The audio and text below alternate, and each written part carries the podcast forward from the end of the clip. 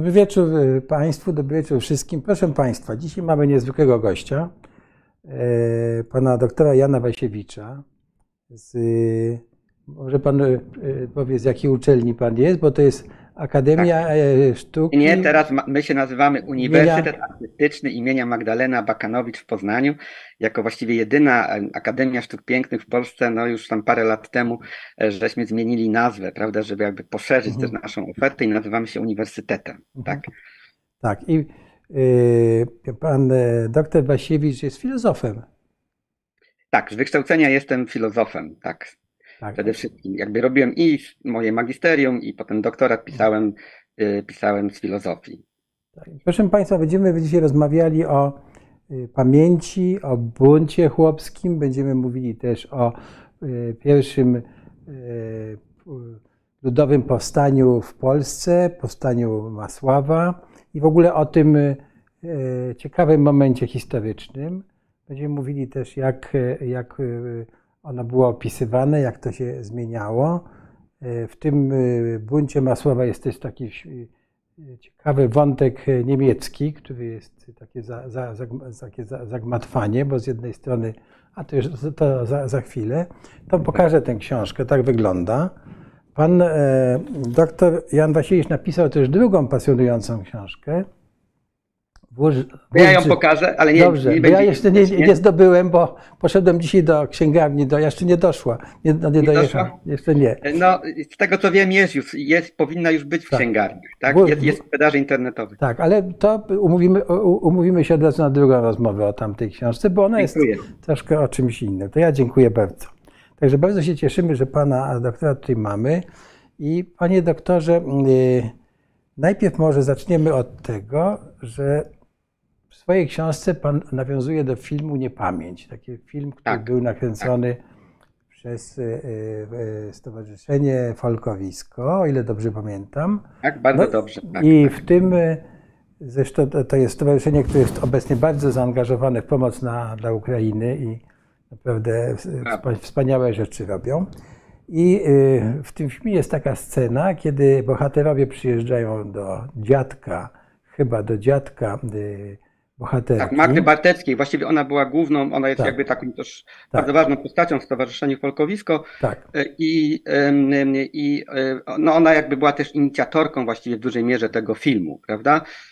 No i oni tam faktycznie przyjeżdżają. Ona z, z, z tym hrabią Leduchowskim, takim tak. młodym smakiem. I, I co mnie uderzyło, tak, w tym, że tam e, pada pytanie do tego dziadka, a co pan pamięta, czy już nie pamiętam dokładnie, ale sądzi o pańszczyźnie.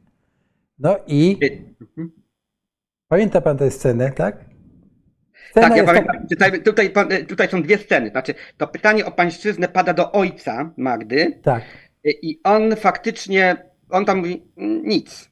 Właściwie nic, a w ogóle ja, zaskoczony tak, cisza. Zaskoczenie tak w ogóle, no nie wiem, nie wiem, tak. jakby tak próbuję no, nie, nie odpowiadać na to pytanie.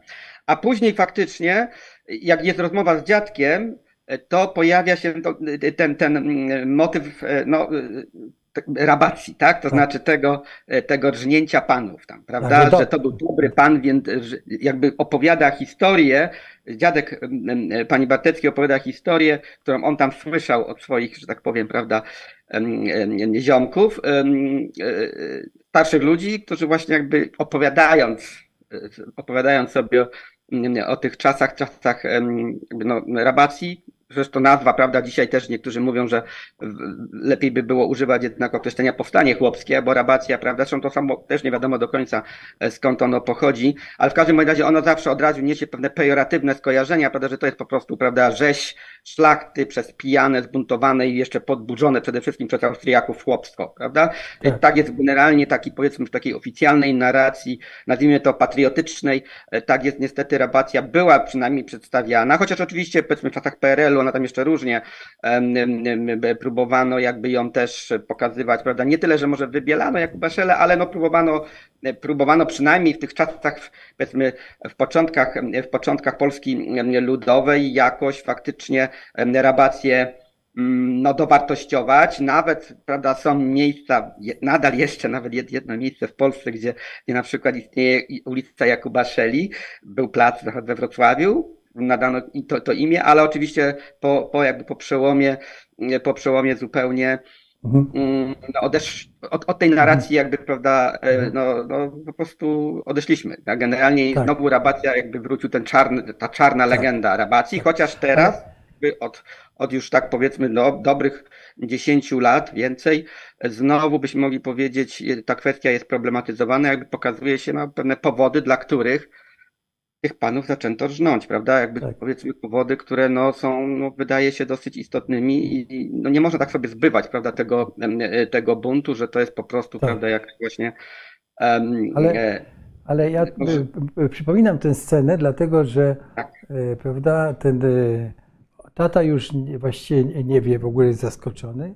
I to dotyczy troszkę naszej pamięci, do której zaraz, zaraz wrócimy, prawda? A, a no, rabacja jest rzeczywiście w, w wielu e, miejscach przedstawiana. I, I, drugie mam e, pytanie, takie prośbę do Pana. Chciałbym pokazać o, o, obrazek Panu. Obraz jest Broiglas z Żniwa, Żniwa z, z połowy XVI wieku, 1566.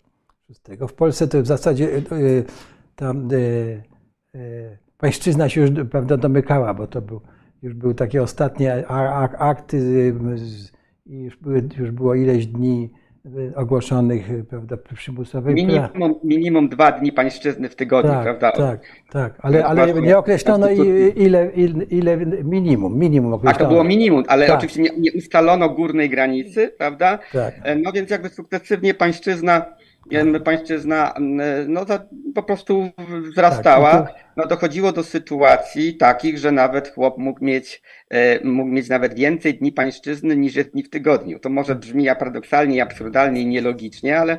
E, Musiał można... wtedy rodzinę zatrudniać, tak? Żeby to było. Tak, ponieważ i to paradoksalnie mogło dotyczyć chłopów dosyć bogatych. Po prostu pańszczyzna była wyliczana od wielkości gruntu, który był dany w użytkowanie chłopu, prawda? Tak.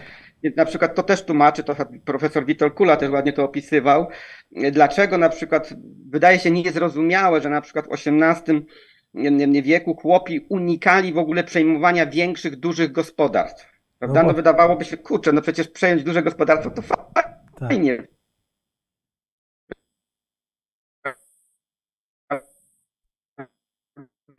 Będziemy mieć duże dochody i tak dalej. Pana to jeszcze, do tego pana ta ziemia należała, ale po prostu to były takie gospodarstwa obciążone bardzo dużą właśnie tą e, rentą odrobkową, czyli pańszczyzną. Tak? Spójrzmy, Wtedy na przykład spójrz... było tak. tak. Spójrzmy na ten obrazek, dobrze? I y, to jest obrazek z Niderlandów i, i proszę mi powiedzieć, y, czy taka scena, no bo w ogóle byłaby możliwa w Polsce, y, no bo to też jest pewien taki artefakt, który kształtuje pamięć, prawda? Te wszystkie, wszystkie e, obrazki Bruegla są Oczywiście, takie. tak, tak, tak, tak. Pamięć taka wizualna jest oczywiście e, bardzo ważna. Ja powiem tak, tak może trochę, nie wiem, też może nie, nie, nie, nie, nie wiem, tak trochę nieoczekiwany sposób na to pytanie odpowiem, ale wydaje mi się, że mogłaby być taka scena mhm. możliwa. Mimo wszystko mogła być przy wszystkim tym, co nie wiem, wiem, co czytałem o systemie poddańczo-pańszczyźnianym, jak się on kształtował i no i jak, że tak powiem, te obciążenia faktycznie wzrastały, to też warto pamiętać, że e, przyjmowanie takiego powiedzmy monolitycznego sposobu patrzenia tak, na mhm. pańszczyznę e, w Polsce, e, no, no trzeba skomplikować z tego względu, że po prostu, owszem, prawda, były pewne wspomnieliśmy, prawda, przepisy prawne, prawda, konstytucje sejmowe, prawda, które ustalały, że pańszczyzna nie może wynosić powiedzmy, prawda, mniej niż dwa dni w tygodniu to jednak, e, to jednak wiele zależało od tego, e, e, powiedzmy, od pana gruntu, tak? Jak on, że tak powiem, będzie tą pańszczyznę też egzekwował, prawda? Często się mówi, że, że też w źródłach, prawda, że, pańszczy, że wymiar pańszczyzny wielu do był po prostu nie, nie do końca jakby uregulowany, prawda, że często było tak. właśnie to tak. No, no, Możemy sobie wyobrazić, że... Jasne, więc mogły być sytuacje, że taka sielankowa scena mogły też, no tak, też, też mieć wie, miejsce. Bo... Aczkolwiek wydaje się, że, że tak, tak, przepraszam. Nie, bo właśnie tak proszę, sobie myślę, że na przykład, nie wiem, u Krzysztofa Opalińskiego, prawda, tych, czy u Wacława Potockiego, którzy mieli jakieś refleksje, to, może i tak. tak. No ale, ale ja na tym obrazku, jak ja na niego patrzę, tak nie widzę tu ekonoma, tak. prawda? No nie widzę nadzorcy, prawda? Że, prawda, że to jest tak, praca tak. jednak... Karbowego albo... Karbowego, tak. nie wiem, nie ma, prawda? Poza tym tak, widzę tak, tak. E, tutaj, że e, ci chłopi używają kos, tak? A o ile pamiętam, na polskich obrazkach ciągle używają sierpów jeszcze. Mm -hmm. Kosa się pojawia później. No i, i że to jest no, taki, no, no, po prostu jest taki inny, inny nastrój tutaj, tak? Ale y, y, no, dziękuję bardzo, bo, bo mnie to zawsze te obrazki gnębią, prawda? Jeszcze pokażę tutaj y, na przykład o, chłopskie wesele, które Bruegel malował. No to już chyba w Polsce nie było, nie, chociaż ja wiem, może w Karczmie byłoby możliwe, nie? Nie no, wesela w ogóle się musiały odbywać w karczmie. To też o tym tak. warto jakby pamiętać, e, że e, karczma była także bardzo ważnym przecież źródłem dochodu pana tak? tak, tak. I zresztą, no, nie wiem, no, bardzo ważna sprawa w ogóle dla zrozumienia Polaków, w ogóle dla naszej kultury, nie wiem, e, także związanej z alkoholem, no przymus propinacyjny, tak? tak? Na przykład, jeśli się odbywało chłopskie wesele, e, to chłopi musieli zakupić określoną liczbę alkoholu i wesele nie można sobie było zrobić w takiej karczmie, by się powiedzmy chciało w okolicy, tylko generalnie w, w karczmie, która należała do do Pana, tak? No, polskie picie w dużej mierze, nie wiem, prawda, nie wiem, w XIX wieku mówiono, prawda, że nie wiem, zaborcy rozpijają Polaków, no ale tak naprawdę Polaków zaczęła już rozpijać polska szlachta, która e, e, no, w dużej mierze także jakby z tego czerpała bardzo duże zyski, zwłaszcza wtedy, jak się potem koniunktura na, na sprzedaż zboża trochę, e, że tak powiem, no, pogorszyła, to właśnie szlachta próbowała wyciskać, e, wyciskać jakby grosz od chłopa, no, produkując alkohol. Czyli rozumiem, że. No, sprzedając to właśnie Opaliński opisuje w słynnej satyrze tak, na, na opresyję mm, chłopów w Polsce, o ile dobrze pamiętam tytuł, wiadomo, tacy mi wyleci też z pamięci. Tak. I tam dokładnie opisuje po prostu, i to już jest XVII, prawda, połowa XVII wieku, gdzie ten przymus propinacyjny jest no, bardzo silnie egzekwowany. Jeśli ktoś nawet nie chce pić, to i tak kaczmasz po prostu mu to odliczy. Nawet przywiozą, tam Opaliński opisuje scenę, gdzie po prostu przywożą, przywożą no właśnie jeszcze złej jakości w ogóle piwo, tak, do, do chłopskiej zagrody. Jak on nawet nie chce, to wylewają, to wylej to do świń generalnie, ale musi za to zapłacić.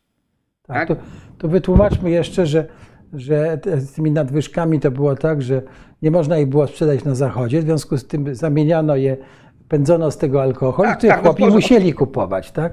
tak. Więc y, y, y, już nie pamiętam w której, czy w tej, czy w tej drugiej książce, o której będziemy rozmawiali tak. w przyszłości.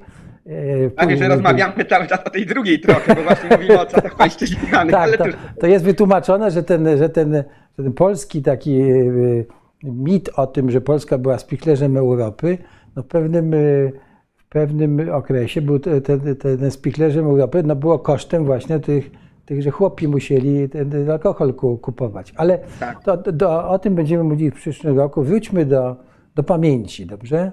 Dobrze. I tutaj chcia, chciałbym Pana najpierw zapytać, jak to się stało, że Pan w ogóle zainteresował się tym tematem, a potem w drugiej części chciałem, żeby Pan nam powiedział coś o tym kształtowaniu pamięci. Okay. Potem byśmy przeszli do tego powstania Masława, dobrze, o to, dobrze, dobrze, wydarzyło, dobrze. dobrze. No więc y, tak, tak jak już wcześniej tam w naszej prywatnej rozmowie panu też mówiłem, właściwie to była kwestia z jednej strony przypadkowa, ale i nieprzypadkowa, że jakby ten temat chłopski, tak dziedzictwa chłopskiego, pamięci o chłopskiej przeszłości, jakby pojawił się teraz w moich, no i stał się takim głównym tematem moich badań, e, bo nieprzypadkowy, ponieważ mam pochodzenie chłopskie, tak? Mój ojciec, znaczy, jeśli w ogóle możemy tej kategorii dzisiaj, prawda, chłopi używać do powiedzmy współczesnych rolników, także nie wiem, do mojego ojca powiedzmy, tak, moich braci, którzy, którzy w większości jeszcze pracują na roli, bo to jest oczywiście kwestia dyskusyjna, prawda, czy ta kategoria jest już kategorią historyczną, czy praktycznie nadal powiedzmy jest kategorią, którą, prawda, możemy normalnie stosować w stosunku do, do chłopów. Może lepiej mówić o postchłopach, prawda, o rolnikach, prawda, jako pewnym, prawda, zawodzie i tak dalej. No ale oczywiście prawda, no, no faktycznie mamy, mam te korzenie chłopskie po prostu, wtedy może tak najbezpieczniej powiedzieć, które jakoś tam nie grały może takiej istotnej, szczególnej roli, mm, nie wiem, prawda, w mojej młodości. Zresztą jak człowiek jest młody, to tak za bardzo o swoich może korzeniach nie, nie myśli, bardziej patrzy na teraźniejszość i w przyszłość, byśmy mogli powiedzieć, prawda.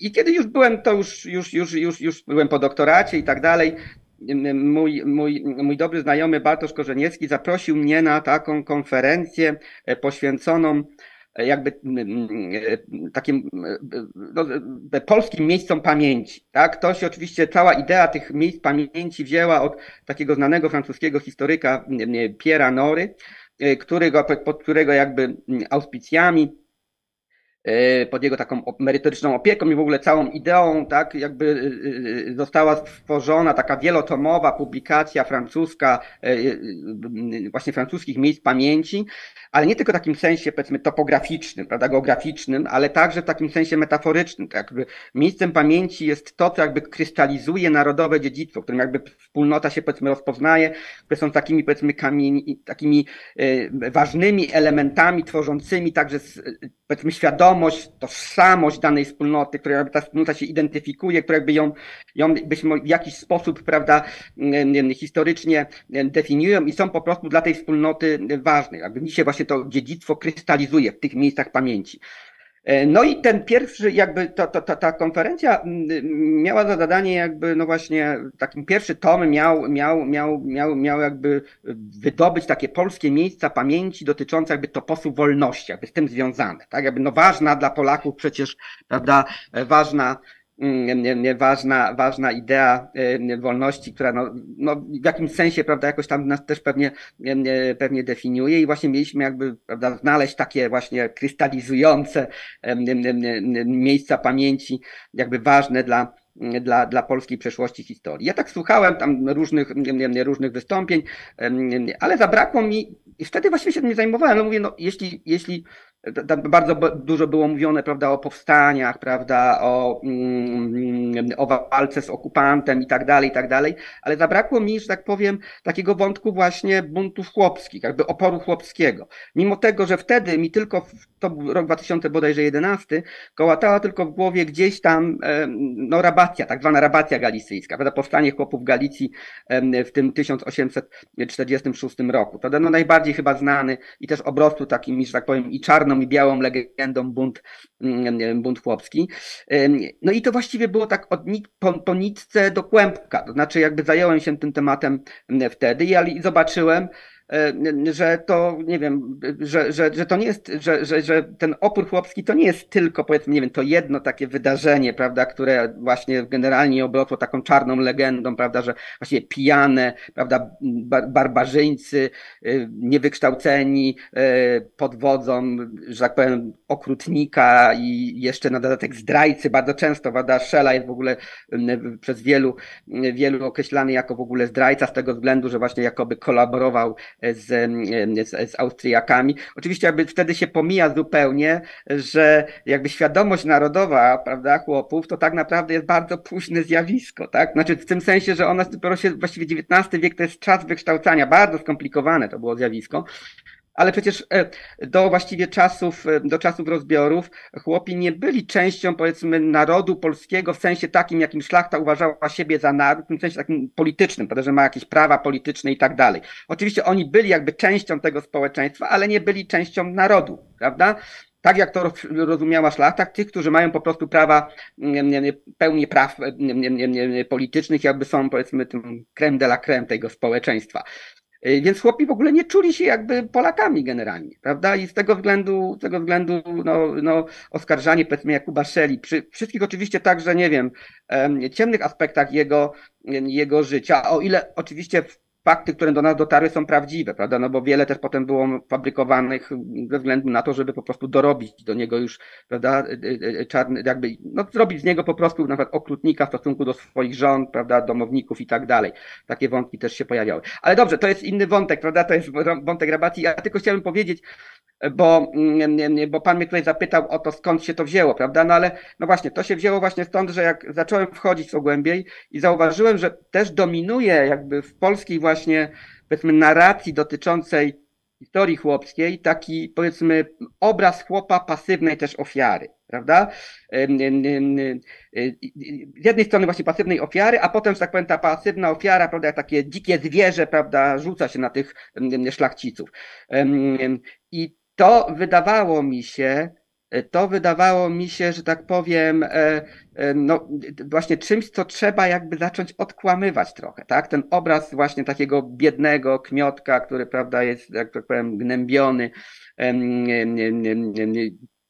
A z drugiej strony także oczywiście w polskiej jakby właśnie pamięci funkcjonują y, takie obrazy znowu też sielskości, prawda? Taki, taki mit arkadyjski z kolei, prawda? Który, że tak powiem, y, znowu kreuje wieś, prawda? Jako takie właśnie miejsce sielankowe, w dużej mierze właśnie widziane przez te klasy, y, przez te klasy Kochanowski tutaj się kłania. Tam, tak, na przykład. Ale ciekawy jest Kochanowski, ponieważ Kochanowski z jednej strony, prawda, pies świętojańsko osobódce daje nam tak słynny oczywiście mit, prawda, że tak powiem, wsi spokojna, wsi wesoła, prawda? Tak.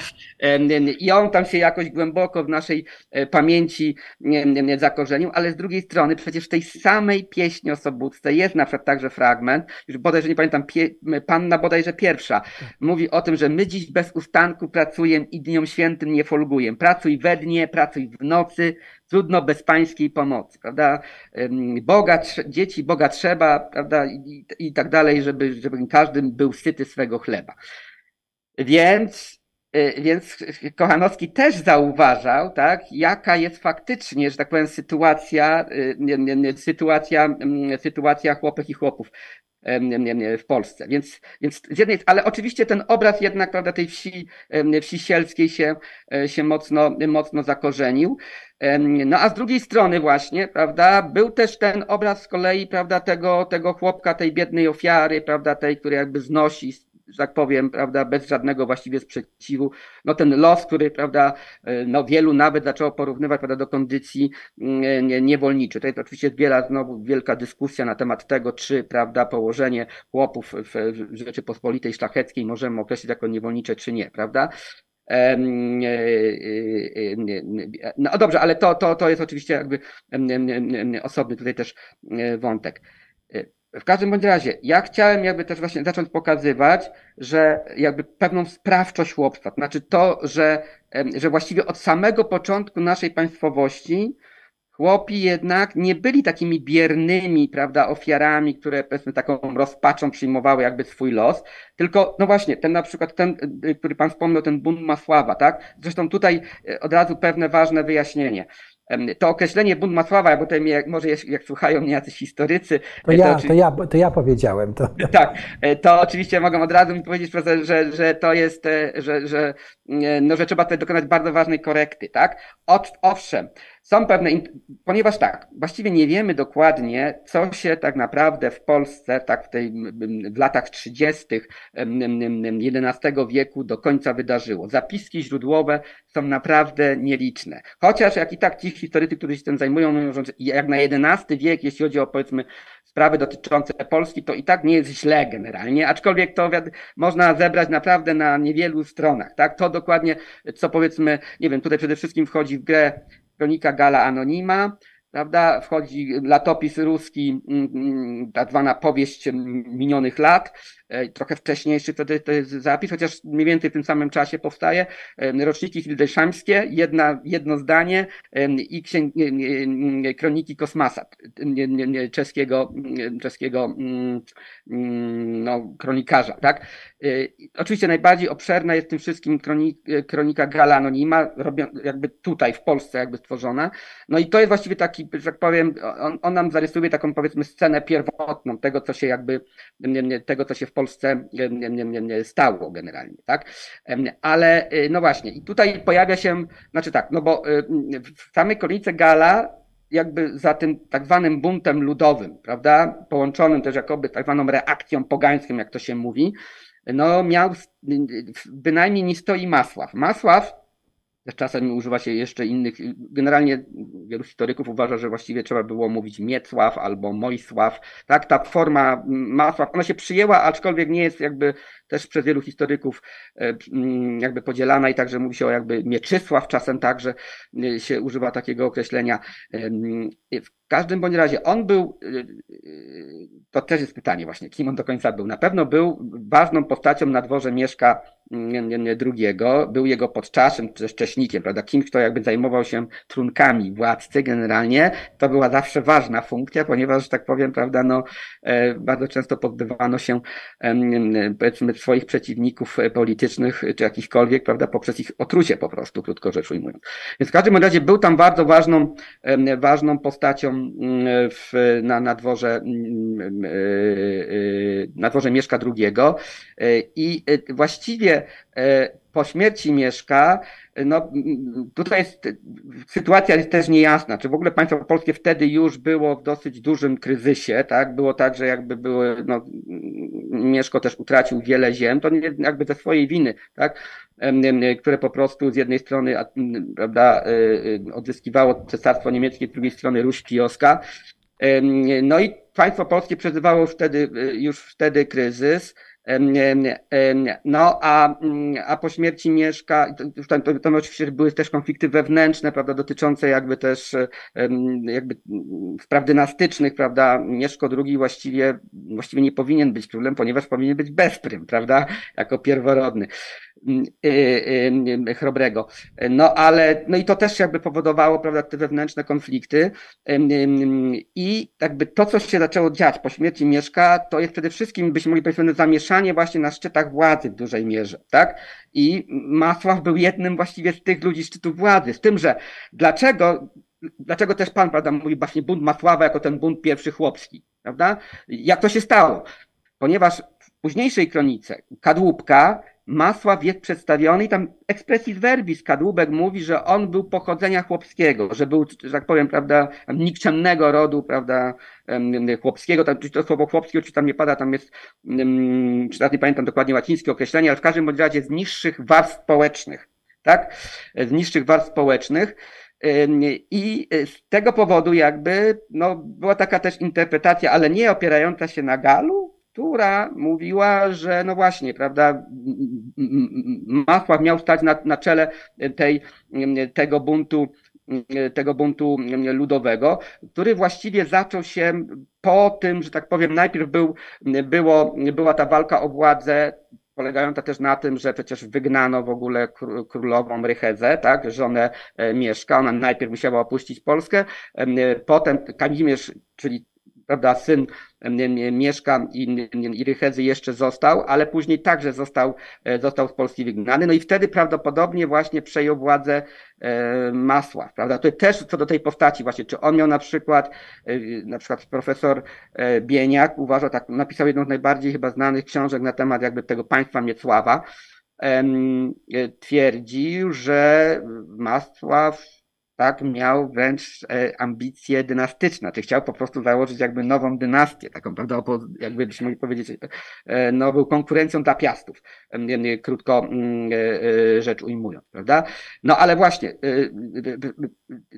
właściwie więc, więc jakby można, mm, powiedzmy, tego, tego, tego buntu, ten, ten bunt właściwie dos, dosyć niewłaściwie jest nazwany tym buntem, buntem, buntem Masława bo tak naprawdę, jak na przykład się przeczyta Gala, to właściwie jedynym miejscem w miarę bezpiecznym w Polsce to jest Mazowsze, które właśnie, prawda, Masław też opanował i tam właściwie, prawda, utworzył jakby takie swoje własne e, państwo. I tam wręcz, że tak powiem, był w przeciwieństwie do tego, co się działo w Wielkopolsce przede wszystkim, ale także na Śląsku, tak, w Małopolsce tutaj też mało jest danych, tak naprawdę jak w tym czasie, tych, w tych, tych latach tak 1036, 40, tak, co się działo w Polsce. W każdym razie to wielkie zaburzenie było, było przede wszystkim w Wielkopolsce. No i tutaj też znowu historycy mają jakby naprawdę, tak jak cała moja książka jakby jest też próbą pokazywania, jak, jak jak wielorako interpretowano to, co się wtedy wydarzyło, prawda?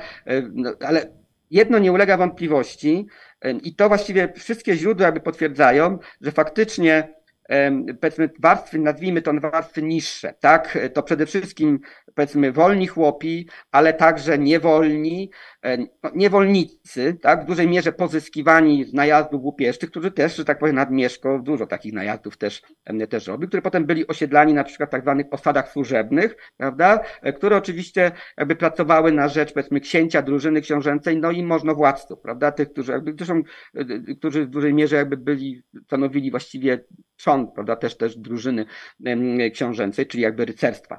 Prawda? No i pytanie teraz właśnie, kto ten bunt tak naprawdę wywołał? Prawda? Tutaj na przykład niektórzy mówią, że w dużej mierze to wywołali właśnie niewolnicy, obcy niewolnicy, tak? którzy jakby byli osiedlani, osiedlani w Polsce. Ale na przykład profesor Grudziński e, w tej swojej takiej chyba najbardziej gruntownej tak, rozprawie dotyczącej tego, co się działo w Polsce w tym czasie twierdzi, że mm, no, niewolników nie było wtedy tak dużo. Znaczy, to jest w ogóle problem, tak? Jak dzisiaj o tym się też dużo dyskutuje, prawda? Na ile na przykład państwo Piastów było zbudowane właśnie, że tak powiem, by opierało swoją gospodarkę na, na handlu niewolnikami. Niektórzy mówią, że tylko bardziej na handlu, a nie na tym, że na ich osiedlano, tak? Tylko bardziej nimi handlowano. Niektórzy mówią, że jednak stanowili także ważny element w ogóle gospodarki, także powiedzmy rolnej, leśnej i tak dalej. Więc to jest oczywiście cały czas sporem jakby no, dyskusji, ponieważ no, opieramy się na nielicznych przekazach źródłowych i oczywiście na jakichś wykopaliskach także archeologicznych, prawda? I tutaj dyskusje chyba będą cały czas trwały, no o ile nie pojawią się jakieś nowe źródła, mało prawdopodobne, prawda, żeby się jakieś nowe źródła mm, pojawiły. Ale w każdym bądź razie z pewnością jakby no, od czasu, kiedy prawda, Polska jakby weszła w kręg, w krąg, byśmy mogli powiedzieć, kultury mm, mm, europejskiej, prawda, przyjmując chrześcijaństwo, prawda, gdzieś tam w drugiej połowie mm, X wieku, no zaczyna się u nas oczywiście także proces feudalizacji tak? I jakby podporządkowywania właśnie grup, grup powiedzmy, nazwijmy chłopskich, tak? Jakby chłopstwa, które generalnie było wolne, e, no po prostu, po prostu tym, którzy jakby zaczynają zdobywać no, władzę nad nimi, prawda, militarną przewagę, prawda, to przede wszystkim właśnie jest książę i jego drużyna, no i oczywiście wszyscy ci, którzy jakoś tam są beneficjentami tego systemu, no i oczywiście tutaj także istotną rolę odgrywa odgrywa Kościół, także jakby, prawda, jako instytucja, także taka, która, prawda, jakby, no ona przede wszystkim byśmy mogli taką forpocztą tych instytucji także feudalnych, prawda, nadania ziemi Kościołowi, bardzo dużo nadania ziemi, prawda, tak dalej.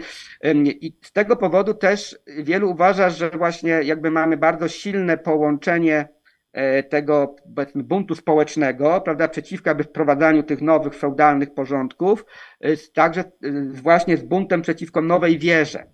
To też jest problematyczne tak? To znaczy w tym sensie to jest problematyczne, że tutaj historycy też właśnie, niektórzy właśnie podkreślają mocno, że ten bunt miał także bardzo silny taki wymiar antychrześcijański, ale są też interpretacje, które mówią, że bynajmniej y, ten wymiar antychrześcijański jakoś nie jest, znaczy, że to nie było jakby główną przyczyną wystąpień. Ona się może o tym oczywiście później jakby do tego dołączyła, ale przede wszystkim jednak miał ten wymiar buntu przeciwko powiedzmy, no miał taki bardziej bardziej wymiar powiedzmy społeczno-ekonomiczny, a nie tyle taki czysto powiedzmy religijny. Chociaż tutaj oczywiście, e, oczywiście to zależy też od, od tego, no, jak na przykład będziemy uważać, jak silne były powiedzmy jeszcze rodzimowierstwo w Polsce w tym czasie. Znaczy rodzimowierstwo, prawda? No, nazwijmy to pogaństwo, prawda?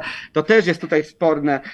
O ile wiemy, że na przykład zach, słowiaństwo, Słowianie zachodni, prawda? Połabianie, prawda? Tam Wieleci, Lutycy i tak dalej, w tym czasie to były bardzo silne ośrodki jakby pogańskie, prawda, które jakby miały także na silną kastę kapłanów i tak dalej.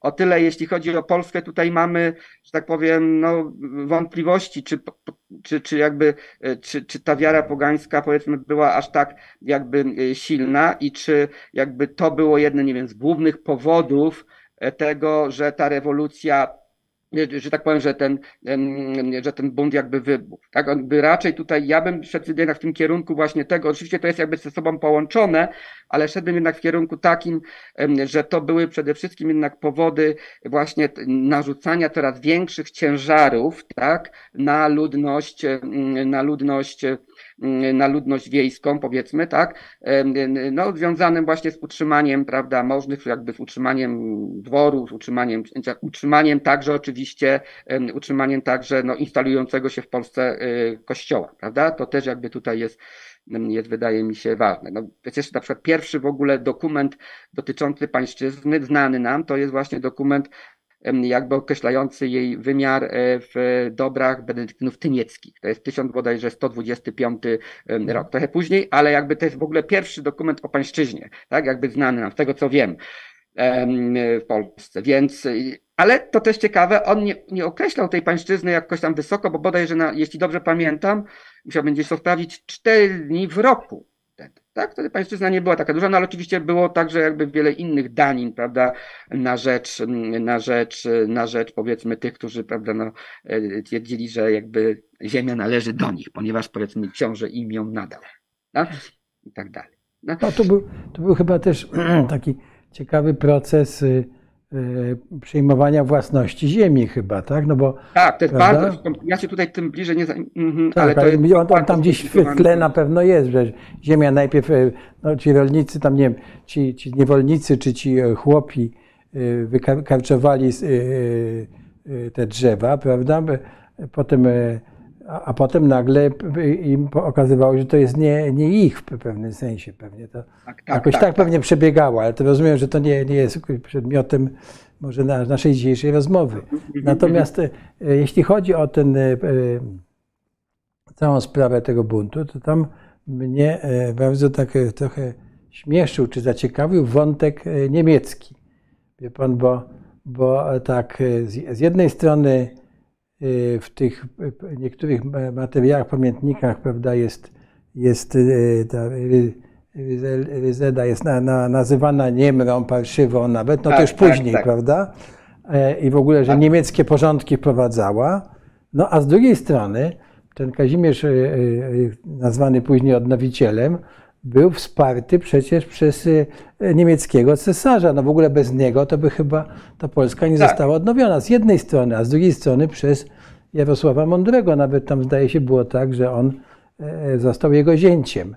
E, tak, czy znaczy, tak, córkę, nie... prawda? I w ogóle gdyby nie, nie obce, że tak w cudzysłowie, mocarstwa, mówiąc myślą dzisiejszym e, kategoriami, tak? gdyby nie interwencja obcych mocarstw, to prawdopodobnie nie wiem, jakie by były losy E, Polski. To tak. bardzo ciekawe. Jeszcze, tak. jeszcze śmieszniejsze jest to, że ta e, Ryzelda ma śliczny taki e, grobowiec w kolonii. Nie wiem, czy pan. A nie, a widzi pan, nie, nie, nie, nie, nie, no ma, Wie pan, no bardzo w, w katedrze w, w tak. kolonii ma piękny tak, tak. grobowiec i w ogóle, w, w, że tak powiem, w, sam pan pokazuje tam niektóre opisy, prawda, że ona jest no, bardzo pozytywnie opisywana, prawda, że po prostu, tak. i, ale jest też i wątek e, też taki ciekawy, że, że, być może nie mogli się zgodzić z tym ci możni, z tym, że to kobieta rządziła, prawda? I że, że ten. Też ciekawe, tak. bardzo, bardzo ciekawe. Znaczy, to, co Pan mówi, jest bardzo ciekawe. E, to jest w ogóle taką pewną schizofrenię pokazuje, to, do, dokładnie, tak? Jakby taką, że tak powiem, tak, z jednej strony, tak jak Pan mówi, prawda? Um, Rycheza właśnie, że tak powiem, taka tej, tej narracji, która jest taka, tak. powiedzmy, nazwijmy to antygermańska, tak? No, potem była, ona była właściwie cały czas się pojawiła, ale na przykład u Gala Anonima nie ma, bar- o Rychezie jest, tak powiem, wypowiada się bardzo pozytywnie tak? I to dopiero jakby później jakby nastaje taka, ta właśnie ta bardzo negatywna, e, negatywna narracja, która w dużej mierze właśnie jest też taką, jakby taką narracją po prostu antyniemiecką w dużej mierze, tak? I, i też, to jest też właśnie bardzo ważne, e, no, że ona faktycznie, ona faktycznie jakby no, to zależy od, może od interpretacji, ale jakby stała na takim stanowisku właśnie, że tak powiem, silnego, powiedzmy, prawda, silnej dynastii, która jakby nie będzie uzależniona jakby tak mocno od, od możnych. I to mogło być także właśnie powodem no, chęci jej po prostu wygnania, prawda, jakby przeszkadzania możnym po prostu w, w, no, jakby w uprawianiu swojej, swojej polityki. No i właśnie to też, że to, to na przykład historiografia, powiedzmy Polska też PRL-u miała tutaj taką poważną zagwozdkę, tak, no bo z jednej strony, no tak. z jednej strony, prawda, trzeba było być takim antyniemieckim, prawda, a z drugiej strony, prawda, no Kazimierz Odnowiciel jednak był uznany za pozytywnego władcę, tak, pozytywnego i trzeba było go, że tak powiem, przedstawić w pozytywnym świetle generalnie, a tutaj wychodzi, prawda, no, że właściwie on jakby jak, jak wraca prawda, do Polski tak około 1040 roku, no to wraca na czele, że tak powiem, to jest jasno powiedziane bodajże właśnie u Gala, na czele 500, 500 drużyny, którą wysłał mu bodajże mm, Henryk III, tak, jakby mu, mu dopomógł w tym, prawda, no i właściwie ta drużyna pewnie tam cały czas nim jest, jakby jest, pewnie stanowi rdzeń w ogóle, prawda, tej, no militarnej, militarnej powiedzmy, mm, no potęgi mm, I, I, później faktycznie, na przykład, no, wydaje mi się, że jedna z ważniejszych bitew w ogóle w historii Polski, która właściwie nawet nie wiadomo gdzieś się rozegrała, tak, bo to jest ta, ta bitwa, właśnie jakby taka ostateczna bitwa z wojskami wiernymi Masławowi, tak, bo który nie zrezygnował jakby z władzy na Mazowszu i po prostu cały czas stawiał opór E, e, Kaźmierzowi. E, no gdzieś prawdopodobnie około roku 1047 się rozegrała. Bardzo różnie się, się podaje te miejsca. Może to być Mazowsze, może to być Wielkopolska. W wielu miejscach się wskazuje na, na, na, na gdzie ona się odbyła. Ale no, wiemy tyle, że jakby Kazimierz otrzymał bardzo właśnie duże wsparcie od Rusi Kijowskiej. Tak? Mhm, tak. No i dzięki temu właściwie polska państwowość została odbudowana, tak? Jakbyśmy mogli powiedzieć, no dzięki naszym dwóm wrogom wielkim. Tak. tak?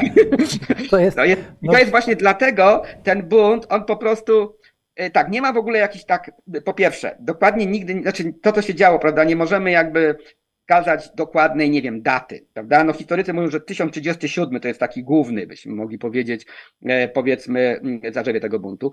No a poza tym, no właśnie, e, później mm, cała ta historia z tym, że państwowość polska jakby zostaje przywrócona dzięki właściwie obcym, obcym mocarstwom, prawda? Jakby piastowie zachowują władzę, no to nie pasuje do naszej narracji generalnie, tak? I w związku z tym e, no, ta historia jest po prostu, oczywiście ona jest znana bardzo dobrze, powiedzmy, historykom, ale właśnie w szerszej świadomości, w pamięci naszej jakby nie funkcjonuje, tak? Mieliśmy też no o tej pamięci, tak, tak, tak trochę właśnie, zaskoczyłem. Tak, tak, to, to wróćmy do, do pamięci. Tutaj od razu zacznę takim pytaniem, e, ale e, proszę, pod, czy właściwie co się dzieje z naszą pamięcią? Także czy my mamy rozdwojoną pamięć, jeśli chodzi o naszą historię? No bo z jednej strony mamy tą historię kształtowaną taką bohatersko, rycersko, powstaniową, tak. prawda, i tak dalej. A z drugiej strony, no mamy jednak, ja to z domu, z domu rodzinnego wyniosłem, prawda, e, e, no takie e, przekonanie, że jest ta druga część, znaczy ja nie pochodzę z chłopskiej rodziny, ale no pochodzę powiedzmy z takiej liberalnej, przedwojennej, moja matka była taką osobą, prawda. No, w domu zawsze się mówiło o tym, prawda. Raymond był Raymond to był e, poczytywany za, za obrazę tej chłopi, że to było tak. Matka jakoś mi wpoiła, że Raymond to jest e, e, poobrażał polskich chłopów. Ale, ale tak? Że, że to jest tak, że, tak, tak, że po prostu tak, że on tak obraził, tak, nie wiem, jeszcze musiałbym jeszcze poprzypominać, ale... To ciekawe, co pan też mówi, bo ja jakby jednak inaczej patrzę na Raymonta, to jest bardzo ciekawe. E, cały w ogóle rozdział w tej nowej książce jest poświęcony właśnie chłopom Raymonta. Właśnie tak, pan... dlatego, dlatego nawiązuję, ale chciałbym jeszcze wrócić do tej rozdwojonej e, pamięci. No właśnie, czy ona jest taka, czy my w ogóle mamy co jest naszą tożsamością pod tym względem. Tak. Czy to, że my y, jesteśmy tacy trochę bezradni, y, y, mhm. jeśli chodzi o, jak się nas pyta o tożsamość, czy, czy w relacjach, czy to nie wynika z tego, że my nie wiemy właściwie, kim, kim jesteśmy, tak?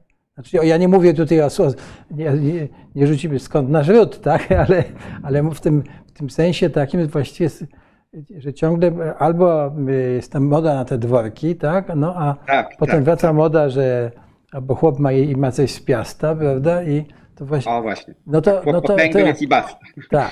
To jak, to jak jest tą naszą y, y, pamięcią i jak ona była kształtowana, tak? I, i, i jak była kształtowana przez y, szlachtę, no bo tu mamy jeszcze no, cały taki wątek, prawda, że szlachta też jak gdyby, tu mamy ciekawe pytanie od jednego z oglądających o kosynierach, o kosynierów Kościuszki, czy oni mieli mhm. świadomość narodową. Do tego wrócimy jeszcze, ale, ale prawda, do, czy, czy, czy w końcu jak to jest z tą tożsamością, czyli i, i w zasadzie jak jest dzisiaj, czy jak, jak pan uważa w ogóle i jak, jak to tak, było kształtowane, bo prawda... To jest, znaczy, ja mam taką tezę, tutaj tak trochę sparafrazuję klasyków to znaczy Marksa przede wszystkim, e, który mówi, prawda, że ideologia panująca jest ideologią klasy panującej, tak? Więc tak. mogę powiedzieć tak, że jakby pamięć panująca, powiedzmy, tak, pamięć ta hegemoniczna danej wspólnoty jest po prostu pamięcią grupy, grup może lepiej tak powiedzieć, prawda?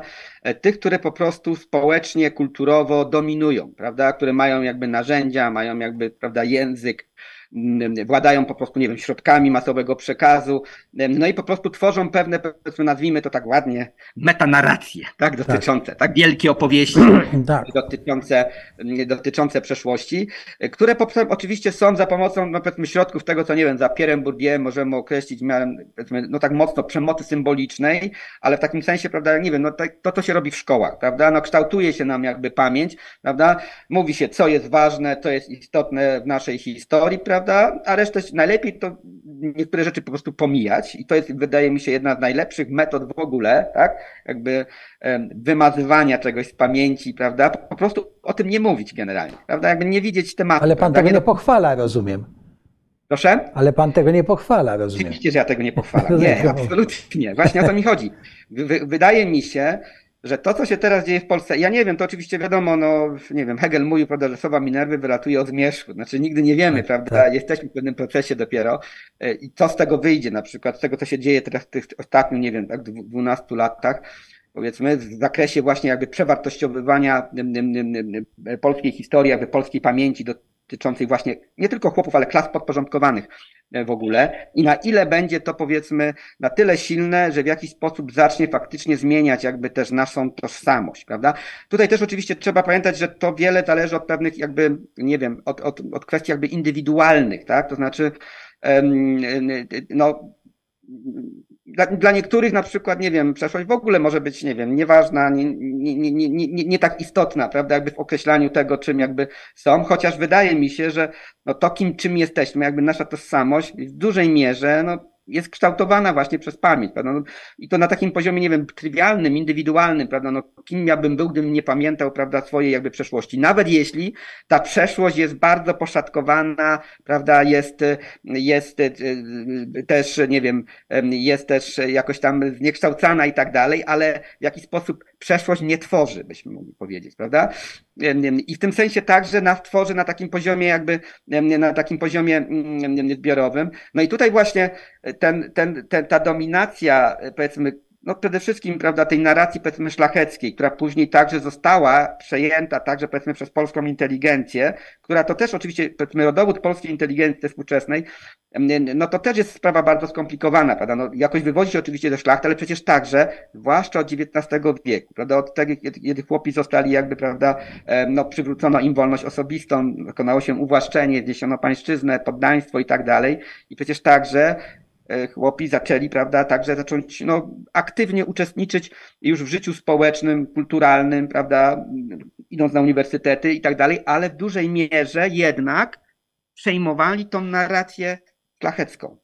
Prawda? Jakby ta narracja jednak była tak dominująca, jakby, żeby wpisać się w polską kulturę, no trzeba było się jakoś po prostu w nią, nią wejść, prawda, i jakby ją zaakceptować. Tak? To oczywiście to różnie wyglądało, tak powiedziałem, to, to, to, to, kwestie jakby tej indywidualnej pamięci są też ważne, no ale jednak przynajmniej w tym dominującym dyskursie, na przykład w, w, w, nie wiem, w sztuce, w literaturze, w edukacji, tak, był jednak ten, ten powiedzmy, ten, ten wątek, ten, ten, ta, ta narracja szlachecka, nazwijmy ją tak, no była po prostu taką, która no, no ustawiała nam nasze myślenie jakby o sobie, o przeszłości i tak dalej. Teraz mi się wydaje, że może wreszcie nadszedł czas, żeby jednak pokazać, prawda, że historia Polski to nie jest tylko historia, prawda, grup dominujących, takich jak szlachta, jak duchowieństwo, prawda?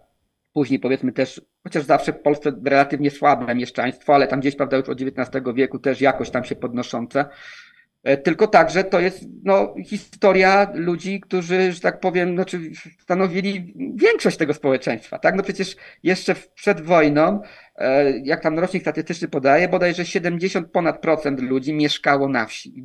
Przeważającej większości to była ludność pochodzenia chłopskiego po prostu, tak? Więc jakby tkanka tego narodu, no w dużej mierze jest utkana chłopów po prostu, tak? I to wydaje mi się, tutaj nie chodzi o to teraz, żeby tworzyć, znaczy ja, może tak, ja, ja nie wiem, jak w moich książkach mogę tak brzmieć, prawda, tworzenie takiej pewnej kontrhegemonicznej, nie wiem, narracji. Okej. Okay ale mi chodzi tylko o to, żeby jakby też to dostrzec, tak? I żeby też właśnie starać się przełamywać pewne też stereotypy, na to, co ja mówię o tych powiedzmy mitach takich chłopofobicznych i chłopomańskich, prawda? Że jakby starać się jakby no pokazywać całą różnorodność tej chłopskiej historii, tak? Tutaj ktoś właśnie wspomniał też o, tych kosynierach, prawda? Ja mówiłem, prawda, że nie wiem, Jakub Szela nie miał w ogóle poczucia, nie wiem, tożsamości narodowej i tak dalej. Ale właśnie chodzi o to, że problem polega na tym, że jak patrzymy na chłopstwo jako pewien monolit, no to właśnie, prawda, możemy sobie tworzyć pewne stereotypy.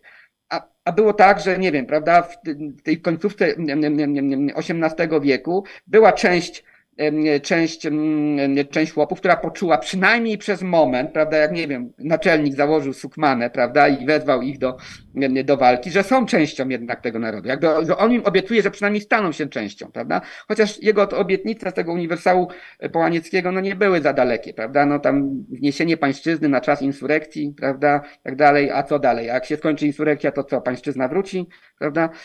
No więc to, to jest wszystko bardzo, że tak powiem, znaczy, a z drugiej, ale jednak mimo wszystko część chłopów stanęła, prawda, jakby w, w, w, w walce o, o niepodległy, niepodległy byt. Więc tak jak powiedziałem, tutaj trzeba zawsze jakby, nie wiem, no, prostu dokonywać pewnego jakby, mm, znaczy nie, nie patrzeć na chłopstwo monolitycznie po prostu, tak? Jakby na, że tak powiem, że nie wiem, chłopi mieli albo nie mieli świadomości narodowej, tak?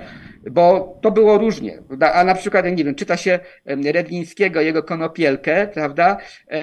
No to jeszcze po II wojnie światowej, prawda, są, są chłopi, to nie są tam, wydaje mi się, tylko konfabulacje, prawda, Redlińskiego, który zresztą też pochodzi pod białostockiej wsi, koniec końców, prawda? E, tylko, że oni tam faktycznie faktycznie, prawda, jest w ogóle ta świadomość jest bardzo, e, bardzo, e, bardzo nikła. Więc to jest to, to, to duże jakby skomplikowanie tego, że tak powiem, że, no, że chłopi także i jeśli w tym aspekcie, no mieli po prostu tą świadomość też bardzo różnorodną i ona jakby różnie się jakby rozwijała. Też na przykład warto by było spojrzeć pod kątem, pod kątem tego, jak ona się rozwijała na poszczególnych zaborach. Wydaje mi się, że w Wielkopolsce też o wiele szybciej jakby, y, y, prawda? Tym bardziej, że w Wielkopolsce zaczęły się te procesy uwłaszczeniowe najszybciej właściwie we wszystkich, ze wszystkich zaborów. No i w tym sensie jakby chłopstwo no, stało się jakby powiedzmy, może nie tyle że pełnoprawnymi, ale o wiele szybciej jakby zdobyło także prawa obywatelskie, tak? No, oczywiście w dużej mierze bogate chłopstwo i tak dalej, to też tutaj jakby te procesy uwłaszczeniowe w Wielkopolsce no, były bardzo niekorzystne powiedzmy dla, dla tych biedniejszych warstw społeczeństwa, tak? No więc tyle. Tak mi się zagalopowałem, tak. bo już nie pamiętam, tak, jaki ale był... to wszystko bardzo ciekawe, jak pan mówi o Wielkopolsce. Wie pan, ja pracuję w fundacji, która początek miała swój jeszcze dwa lata przed 89 rokiem, tak? I mhm. zadaniem było zakładanie wodociągów na wsi. Tak? I metoda była taka, żeby we wsiach powstawały społeczne komitety budowy wodociągu. Tak, tak, ja pamiętam, to też działo się właśnie w tej wsi, z której też pochodzę. Właśnie to był tak? między ten czas, tak, tak. tak. No więc, ale wie pan, jak pan mówi o Wielkopolsce na przykład i ja właśnie tam jeździłem, odwiedziłem ileś wsi w Polsce, mam masę ciekawych takich spostrzeżeń. Wystarczyło około Radziejowa przyjechać granicę i tak, e, około pierwszej z jednej strony się dostawało e, taką cienką, ślicznie podaną, ja mówię o, o gospodarstwach chłopskich, kawę z, z, z ciastem, z kiusien, tak? I wszystko było świetnie przygotowane, ten komitet zorganizowany, a nawet pamiętam, takie była wieść, gdzie była kobieta, już wtedy była sołtyską. I, i, po czym jechało się 20 kilometrów tam przez tą granicę, która jeszcze, jeszcze te, to widać, bo to jest taki pas no i po drugiej stronie był taki obiad, prawda, tłusty, kotlet schabowy i zupełnie inne urządzenie podwórka, prawda, nie, już nie ma mhm. tego porządku i tak dalej, więc to, to bardzo śmieszne było. Tak samo jak było, wie pan, że y, różnice na przykład, y, też y, w Wielkopolsce, tak, to zwłaszcza tam, że byli jedni mieszkańcy wsi byli takimi chłopami wolnymi, czyli którzy którzy y, być może byli wolnymi, a być może uzyskali ziemię jeszcze za czasów y, tych pruskich, tak? po czym była, część wsi była tak zwana parcelacyjna, czyli ci, którzy dostali ziemię w wyniku reformy rolnej PRL-owskiej. Mhm, tak? tak? I tak. to były dwa komitety oddzielne wtedy, tak? Bo to, to, i to były, i w ogóle to było tak, jak mi wtedy opowiadali, że no, my, nasze dziewczyny się nie żenią z tamtymi chłopakami na odwrót i tak dalej. To, już to chyba wszystko zanikło, mam nadzieję. Dobrze, ale yy. przepraszam, tak panu mówię, wyjdźmy do tej, wyjdźmy do tej e, w ogóle, e, wie pan, ten, ten, ten nasz fragment historii wiejskiej jest pasjonujący chyba. E, wie pan, tak, bo, bo pan mówi, że też szlachecką tradycję właśnie przyjmowali ludzie, no to, to w zasadzie no to była ta, ta zła tradycja, tak, no bo no bo jak przyjrzymy się, jak postępowała szlachta, tak? jak trzymała, jak, jak w czasach tych, jak pisała Wojkowska pisała swoje książki, tak? jak, jak starali się bibliotekarze, którzy byli księż, księża, byli, starali się, żeby, żeby te książki, już ci chłopi umieli czytać nawet, tak? ale, ale żeby te jakieś nie, książki nie trafiały do bibliotek. Czyli jak pan, pan to ładnie nazwał, to byli tacy jak to było, strażnicy pamięci, czy... Tak, tak. tak. Ale... E, chyba tak, tak ich nazwałem. E, jakoś, nie, nie, nie będę, może jeszcze jakiegoś terminu um, użyłem, ale no właśnie strażnicy pamięci. Znaczy, żeby oczywiście odpowiednie treści, prawda, tak, już, e, do, do chłopów docierały. Prawda? To już mamy, prawda, to już mamy koniec XIX wieku, prawda? Tak, to jest, po, to, jest, to jest połowa, tak? To jest połowa, tak, połowa woj, woj, pierwsza właściwie tak, połowa, lata 30, 40, lata, książki Wojkowskiej wychodzą w latach 40. Tak, 840, tak. tak Dobrze, tak. ale wróćmy do tej do tej pamięci, kształtowaniu tych pamięci. Może coś, nie coś o tym, jak, jak właśnie szlachta tak e, kształtowała pamięć, kto, kto kształtował, jak to się odbywało i w ogóle e, e, może ten, ten wątek, prawda, że to, ta pamięć jest taka niezwykle istotna. Ja, żeby panu dać odpocząć chwileczkę jeszcze, to przeczytam taki fragmencik który chyba też jest z Pana książki, albo okay. państwo, państwo wszelkimi środkami edukacyjnymi, naukowymi, politycznymi i propagandowymi skutecznie kolonizuje naszą świadomość, naszą świadomość historyczną, naszą świadomość historyczną wyobrażeniami rycersko-szlachecko-powstańczymi, tak jakby stanowiły one jedyną treść historii Polski. Tak, i tak. o tym, o tym jest, Chyba, że cytat, to jest bodajże cytat profesora Mansfella, prawda? Tak. E, z tego jego wywiadu, takiego też ważnego w, tak. w, w znaku. Na, na, początkach jakby tej dyskusji o, o jakby tych chłopskich korzeniach Polaków, w ogóle o, o, o chłopskości. No i ja, ja go, go tutaj jakby cytuję, jakoś absolutnie się z nim powiedzmy zgadzając, tak jakby w tym, w tym względzie. No bo faktycznie tak jest, prawda? Na przykład to Stowarzyszenie Folkowisko. Ono próbowało swego, wyszło swego czasu z taką inicjatywą jakby ustanowienia Dnia Wolności Chłopskiej, bodajże 16 kwietnia. To jest data, kiedy e, została zniesiona, zniesiona pańszczyzna, jakby stali uwłaszczeni chłopi w Królestwie Polskim, prawda? 1864, jakby kiedy wszedł w życie ten dekret uwłaszczeniowy, który został ogłoszony jakby wcześniej, tak? E, no i co? I w ogóle że tak powiem, e, e, oni próbowali, że tak powiem, to tak nadać temu jakby powiem, no powiedzmy, no bieg ustawodawczy i tak dalej, tak, jakby żeby się tym zainteresował Sejm i tak dalej. Nie było żadnego jakby zainteresowania. No ale wie pan, no ale jak, jak, to, jak to zrobić, prawda, bo przecież y, we wszystkich trzech zaborach to obce, e, prawda, mocarstwa załatwiły ten problem, tak? No. No tak. jak to, a, jeszcze tutaj ta Rosja to już szczególnie, tak? No to. No tak, no. oczywiście, bo, ale tutaj trzeba jedną jednak rzecz, rzecz powiedzieć, że prawdopodobnie gdyby jednak Polska trwała, to znaczy gdyby prawda, nie, do, nie doszło do rozbiorów, te procesy tak by się dokonały, tak? E, tak mi się wydaje. Oczywiście to nie wiadomo, jak to by konkretnie wyglądało, ale byłobym powiedział pewne chyba jednak ciśnienie, tak? E, powiedzmy, na przykład związane z rewolucją francuską. Na przykład uwłaszczenie, e, uwłaszczenie jakby reformy i zniesienie poddaństwa w Prusach, tak? Przecież to się nie tylko stało w, w samym Mówimy w, w, w Prusach jeszcze zaistnienia Rzeczpospolitej, czyli za granicą tak, tak, sąsiednim tak, kraju. ono jeszcze istniało. No to, to oczywiście właściwie przecież te procesy się zaczęły wtedy, kiedy właśnie, że tak powiem, było zagrożenie Napoleonem, tak? 1806 rok właściwie, tak? To są jakby pierwsze, e, to jest właściwie zniesienie poddaństwa w Prusach, tak? Kiedy Napoleon już idzie na wschód, byśmy mogli hmm. powiedzieć, prawda?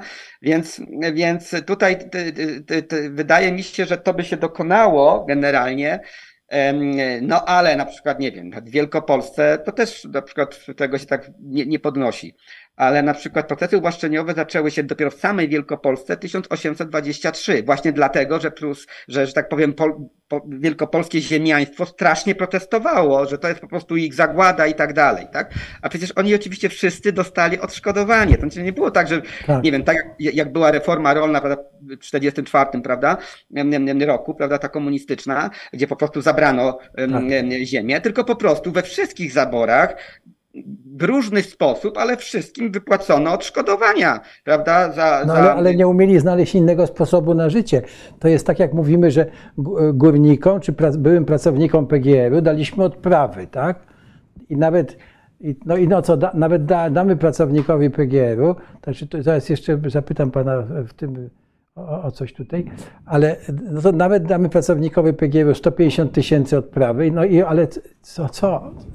To jest człowiek, który nie, nie umie.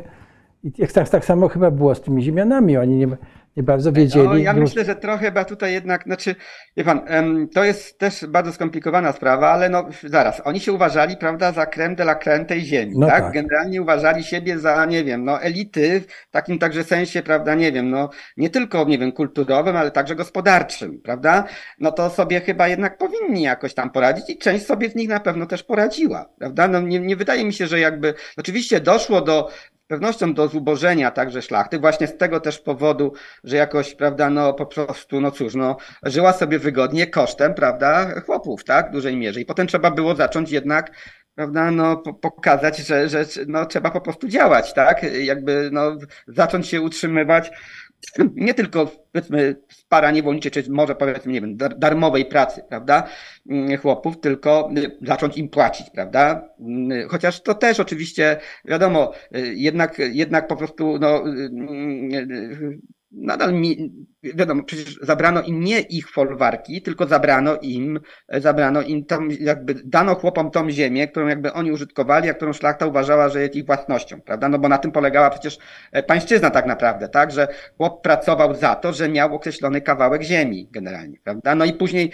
prawda, te dekrety uwłaszczeniowe generalnie po prostu powiedziały, że ustają wszelkie powinności, jakby, prawda, związane z, z, no, z, właśnie z pańszczyzną. Ale to bynajmniej nie oznaczało, że, że chłopi, tak powiem, dostali ją za darmo, bo musieli, czy to w formie podatków, prawda, czy w formie, że tak powiem, no, spłaty po prostu długu, spłacać e, tę ziemię, którą otrzymali. I to oczywiście zasilało kasę tych, którzy no, formalnie prawda, byli prawnymi właścicielami tej ziemi, czy przed, przed, przed, przed reformami ułaszczeniowymi, prawda? No więc, więc no, szlachta miała jakby też środki i mm, ku temu, żeby potem też normalnie prosperować, a poza tym zawsze była, że tak powiem, w lepszej jakby pozycji, prawda? No mając także folwark, no, no to, to po prostu, no cóż, no, mogła normalnie prowadzić, prawda, dochodowe gospodarstwo. Tego, tylko trzeba było teraz liczyć się z tym, że trzeba po prostu ludziom płacić za pracę, tak? tak. Tak? tak. No. Jak, jak mówiliśmy tutaj o tym, że y, gdyby nie rozbiory, to Rzeczpospolita e, pewnie by rozwiązała ten problem. Czy Chociaż może, jeśli mogę się wtrącić, prawda? No bo Rzeczpospolita miała pewną szansę, zwłaszcza wtedy, prawda, w okresie Sejmu mm, Wielkiego, kiedy tworzyła się też konstytucja, prawda, 3 maja, prawda? No ale jak, nie wiem, ten pan wie, ale ten słynny paragraf czwarty Konstytucji, który mówi o chłopach, tak? No on jednak rozczarowuje, prawda? Jakby w porównaniu z tym, jakie były reformy już w tych częściach zaboru austriackiego i, mm, i pruskiego, które jakby, no już, za, zwłaszcza Józef II, prawda, zaczął dosyć poważne jakby reformy stosunków wiejskich, takie na korzyść chłopów, no to konstytucja mówi tylko tyle o tym, że weźmie chłopów w obronę. No tak, tak ale pan to, pan to w książce chyba pięknie opisuje, już nie pamiętam w której, nawiązując do obrazu Matejki. Tak, tak, tak. To, jest, tak? To, tak, to, proszę to powiedzieć. To jest bardzo. Niech, niech, niech sobie Państwo wszyscy spojrzą na obraz. Wiadomo, Matejko to też jest właśnie bardzo ciekawa postać, bo on też jakby kształtował, kształtuje naszą jakby pamięć o przeszłości. Tak, prawda? No właśnie. Tak, to jest bardzo ciekawe. Jest taki obraz Konstytucja 3 maja.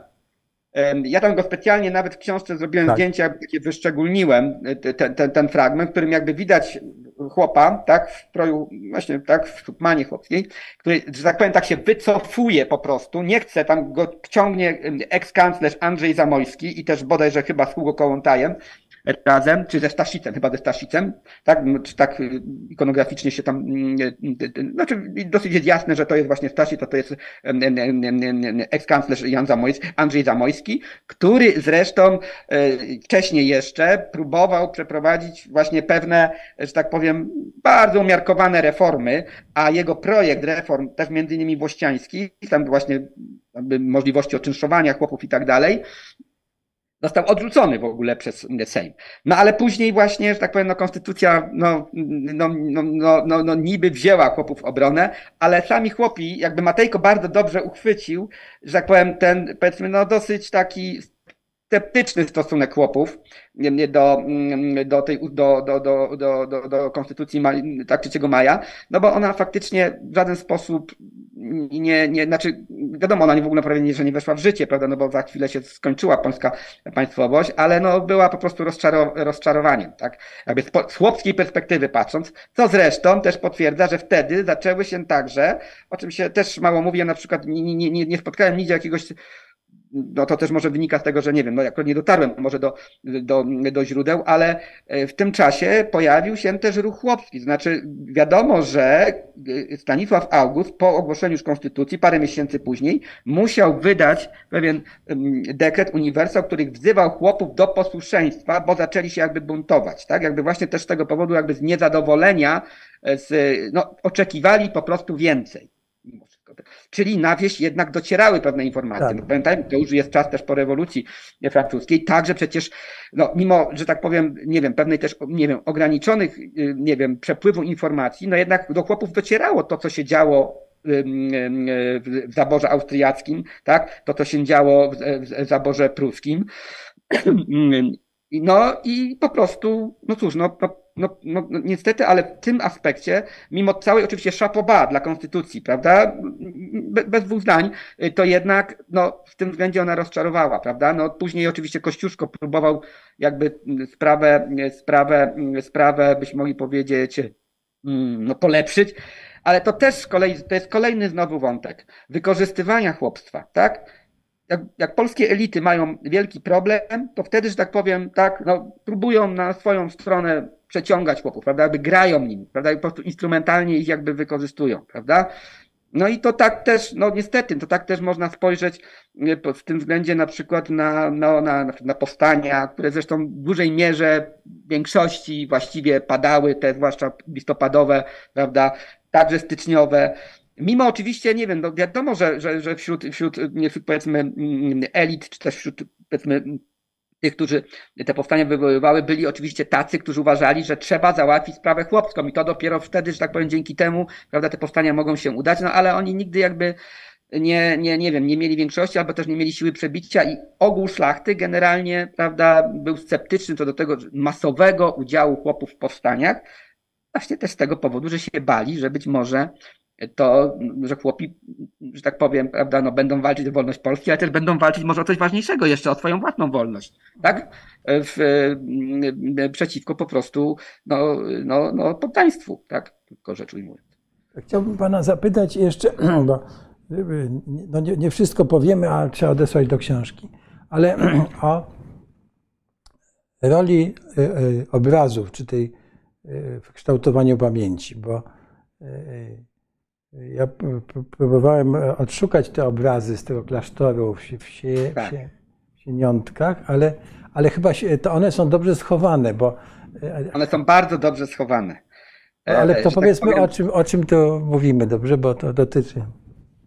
Tak, tak, bo e, w XVII wieku mm, pojawił się taki cykl obrazów poświęconych mm, E, życiu Kazimierza Odnowiciela, tak? Tego, no, władcy, który właśnie, że tak powiem, jakoś tam, prawda, e, uśmierzył ten bunt ludowy, jakby przywrócił polską państwowość, prawda, e, także jakby, je, jeśli przyjmiemy tą wersję, prawda, że ten bunt był, był takim buntem pogańskim, to także jakby przywrócił hierarchię kościelną w Polsce. Zresztą jest uważany za, chociaż to historycy się dyskutują, czy faktycznie on, ale jest, generalnie jest uważany za fundatora w ogóle jednego z najstarszych klasztorów w Polsce, klasztoru w Tyńcu. No i 600 lat po tych wydarzeniach opactwo w Tyńcu jakby zleciło, też tutaj nie wiadomo dokładnie komu, ale prawdopodobnie to był krąg, e, krąg Tomasza Donabelli, który działał w Polsce, namalowaniem takiego cyklu, to jest bardzo ciekawy cykl obrazów historycznych poświęconych właśnie życiu Kazimierza Odnowiciela. To też jest ciekawe, on oczywiście jest jakby w tej, powiedzmy, malowany w takim, no w tym stylu, wtedy to było malowane także oczywiście, powiedzmy, i postacie, i, i nie wiem, i także, nie wiem, architektura, i stroje, to są tak naprawdę stroje z epoki z XVI są, są reprodukcje tego. Tak, są reprodukcje, ale ten, ten cykl znajduje się w tej chwili w, w, w zakonie mm, benedyktynek w Staniątkach, bo on jakby tam został mm, przewieziony z, mm, z Tyńca i on jest bardzo trudno właściwie dostępny. Znaczy, ja polecam, jest takie wydawnictwo, gdzieś tutaj to mam, zbiór katalogu dzieł sztuki właśnie sióstr benedyktynek e, z Tyńca, ale to jest rzadkość, że tak powiem. On został niedawno wydany, ale no jest, jest, jest, nie, nie, nie jest to powiedzmy takie wydawnictwo powszechnie dostępne, a w sieci znajdują się może nieliczne obrazy, ale nie wszystkie na pewno. Jeden obraz jest szczególnie, wydaje mi się, ważny, bo to jest jeden bardzo nielicznych obrazów, który jakby właśnie mówi o tam wojny i różne rozboje w Polsce, tak to jest tam nazwane, czyli właśnie ten okres tego buntu, bo on pokazuje właśnie w tym XVII wieku, to jest nieliczny obraz, który jakby pokazuje jakby sprawstwo chłopskie, bo tam chłop po prostu tak w takim stroju chłopskim z XVII wieku znęca się tam nad szlachcicem generalnie, tak jakby tam po prostu go, no, no po prostu go zabija, mogli powiedzieć. I to jest, to jest obraz, no właśnie wydaje mi się, że na przykład chłopi okoliczni nie oglądali tych obrazów wtedy na przykład, tak? One były jakby ukryte, one były tylko oczywiście jakby w, klasz, w klasztorze, były tylko dostępne chyba dla gości. Nie wiem, nie, nie, mogę się jakby mylić, tak? Ale wydaje mi się, że jakby, że, że, że tego, nie, nie, nie, że tego nie oglądali, prawda? No i to jest naprawdę, że tak powiem, jeśli chodzi o jakby, powiedzmy, właśnie taki pamięć do, która, która, która, która jest pamięcią powiedzmy wizualną, nazwijmy to tak. To, są, to, jest, to jest jedno z rzadkich, z rzadkich jakby dzieł sztuki. W ogóle ten cykl jest też bardzo rzadki. Oczywiście on może nie jest artystycznie jakoś tam wysokich lotów, tak? Dla historycy sztuki, oni go opisują oczywiście, no ale powiedzmy, znowu, prawda? Przypomnijmy, że to jest cykl, cykl obrazów, który mówi opowiada całą historię Kazimierza Odnowiciela. Tak, tak, tak. tak. Łącznie, łącznie z tym cudem cudem tam nad, y, nie wiem gdzie była ta bitwa, ale to śmieszne, bo tak, się... Tak, tak, tak, tak, tak. Ta bitwa właściwie, to, to jest to ostateczne, prawda, rozgromienie wojsk e, Macława, tego nie wiemy dokładnie gdzie, no prawdopodobnie gdzieś na Mazowszu, niektórzy mówią, że pod Płockiem generalnie, bo to była jakby siedziba, tak, Macława. E, no i, no, no cóż, no, no, no Oczywiście on jest taki hagiograficzny, tak? Znaczy on jest jakby tutaj oczywiście pewną apoteozą, apoteozą tego władcy, chociaż tak naprawdę jest, to też jest ciekawe właśnie, tak? To pokazuje, jak, że tak powiem, powiedzmy, że polityka historyczna to nie jest wymysł naszych czasów, tak? Politykę historyczną się uprawia cały czas.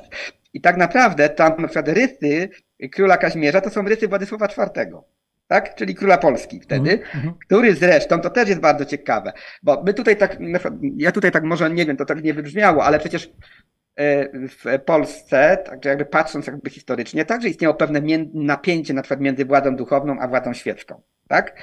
E, I tam to jest bardzo dobrze widoczne. To jest tak zwany słynny, e, słynny spór o tak zwaną komendę.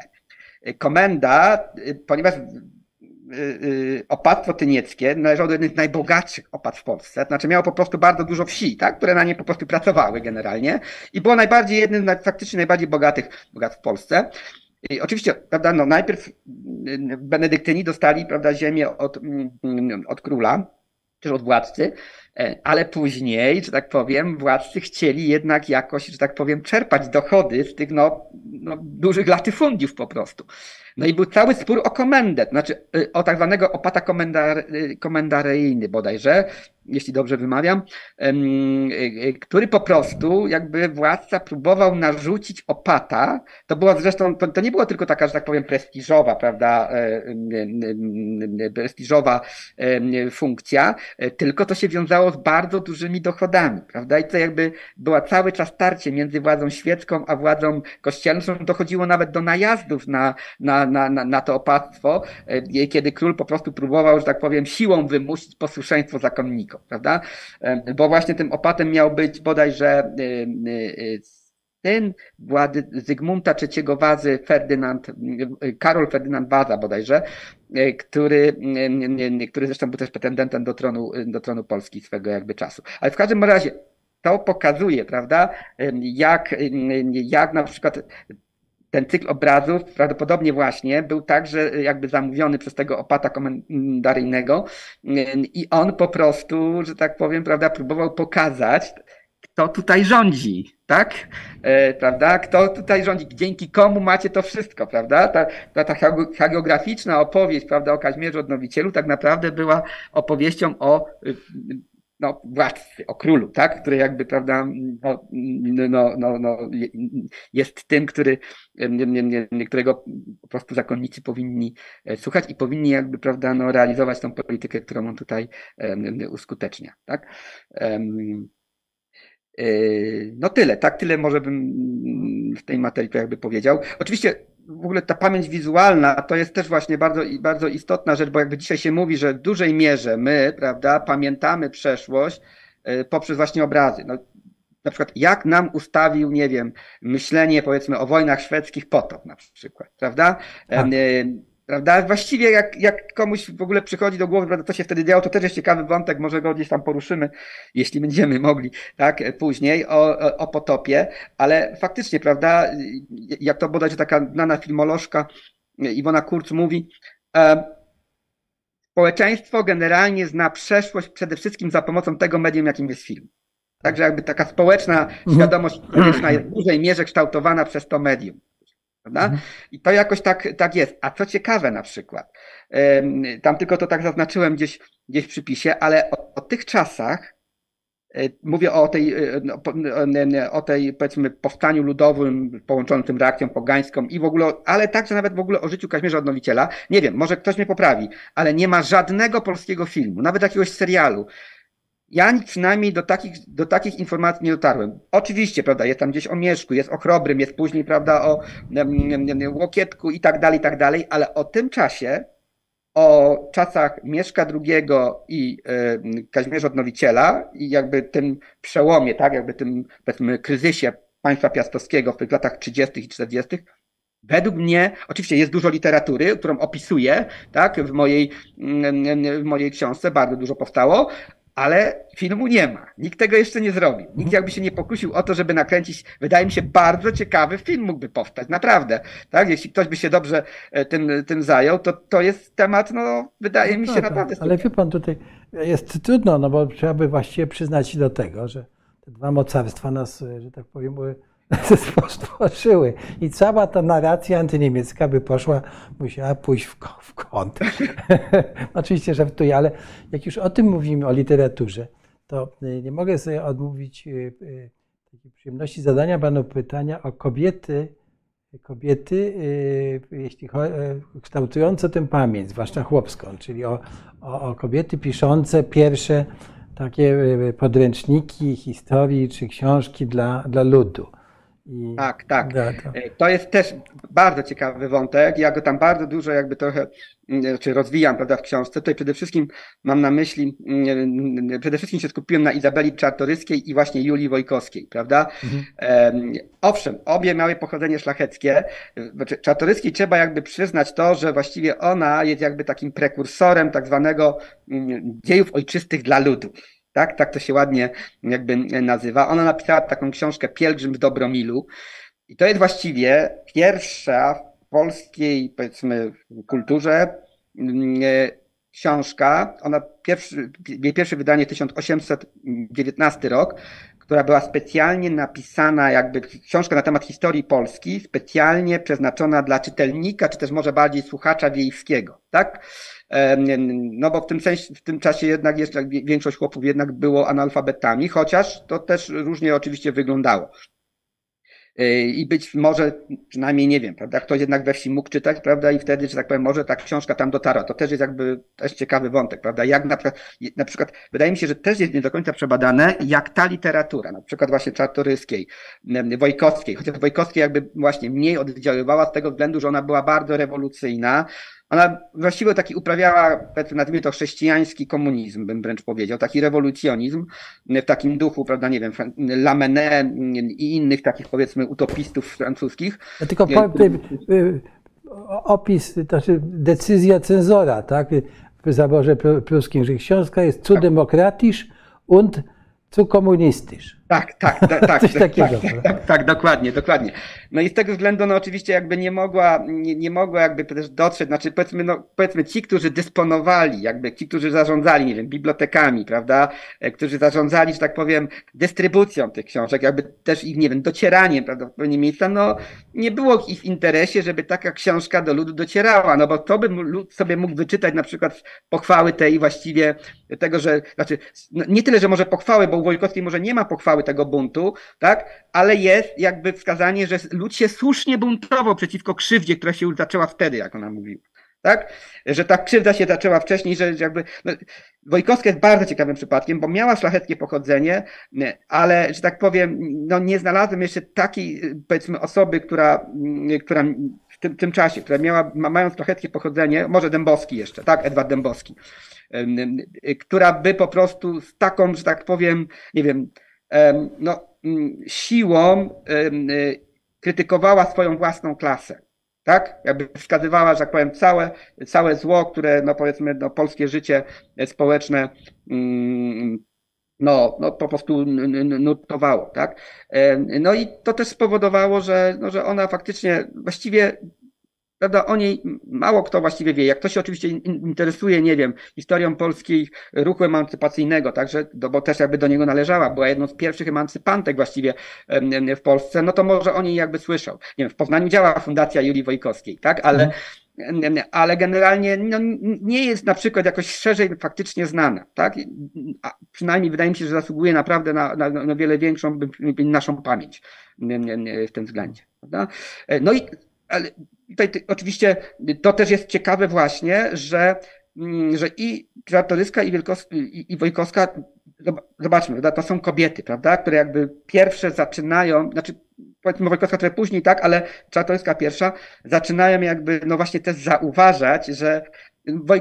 Czartoryska, no można powiedzieć, że robi to instrumentalnie, tak? Znaczy w tym sensie, że, ale z drugiej strony też w taki sposób byśmy mogli powiedzieć, no przemyślany, znaczy, prawda, no klasy wyższe zaczynają sobie zdawać z tego sprawę, że jeśli nie uobywatelnią, jeśli nie unarodowią chłopów, no to nic nie będzie z tego. Tak? Znaczy nie odzyskają niepodległości, prawda? W dużej mierze. Więc to jest oczywiście, wydaje mi się, że potem ten, nie wiem, Siemieński, prawda? Mm, który także, Chociszewski i inni. Tam jest ich bardzo wielu, tak? Bardzo tak, wielu. To jest w tak. ogóle cały nurt, że tak powiem, pisarstwa przeznaczonego dla, dla chłopów i wydaje mi się, że nie docenia się tego, jakby nie mówi się o tym, w jaki sposób ten nurt jednak także właśnie ukształtował to, że później na przykład, nie wiem, chłopi polscy obronią nas przed bolszewikami, tak, w 20 roku, tak. o czym się też na przykład no czasem nie, nie, nie wiem, nie akcentuje tego tak za bardzo. Tak. Prawda? No kto jest w ogóle premierem rządu wtedy, prawda? No jest Witos przecież premierem rządu, tak. prawda? I, I to jest naprawdę, wydaje mi się, że na przykład w tym względzie, jakby dla ukształtowania tej świadomości narodowej, ten nurt tego pisarstwa odegrał według mnie dosyć istotną rolę. Tak? No, o czym się też mało, mało może mówi jednak. Tak, ale wszystko jest opisane e, w książce, także odsyłam Państwa do książki. Jeszcze jedno pytanie. Chciałem Pana zapytać jeszcze o ten e, chłopski antysemityzm, tak? bo no, no dzisiaj, dzisiaj mówimy bardzo często, zarzucamy chłopom, e, że są antysemicy, prawda, i tak dalej, i tak dalej. I tutaj tak. No, musimy tu e, chyba coś na ten temat powiedzieć, żeby... To jest... Mhm. Tak, to jest bardzo trudny temat. To jest bardzo trudny temat. Tutaj znowu ja nie chciałbym, żeby, żebyśmy jakoś dokonywali takich generalizacji, tak? Mhm.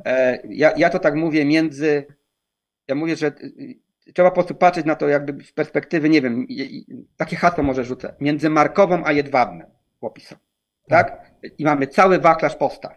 Tak. Znaczy postaw takich, którzy po prostu może aktywnie nawet, prawda, e, no, przyczyniali się do. No, powiedzmy w czasie wielkiej zagłady zabijania Żydów i takich, którzy im pomagali i płacili za to najwyższą cenę. Tak? Oczywiście teraz można się jakby przerzucać, prawda, tym, których było więcej. Pewnie najwięcej było takich obojętnych też. Tak, ale tak? chciałbym tak. zwrócić uwagę na, na, te korzenie, prawda, tego, bo... Yy... I to jest właśnie, to jest, to jest, wydaje mi się, że na przykład ja, ja, ja tutaj się nie czuję kompetentny, to od tak. razu mówię, mm. tak? Ja tam faktycznie w tej mojej nowej książce jest taki rozdział, prawda, o biedni chłopi patrzą na stodołę, bodajże jakoś tak to tak. nazwałem, prawda? To taką aluzję oczywiście czynię i do tekstu Błońskiego, i do Mm, i do tego, co się stało w Jedwabnym, ale faktycznie jakby wydaje mi się, że naprawdę czeka tutaj do wykonania taka bardzo gruntowna praca dla historyków, napisania nie jakby tylko historii relacji polsko-żydowskich, ale chłopsko-żydowskich.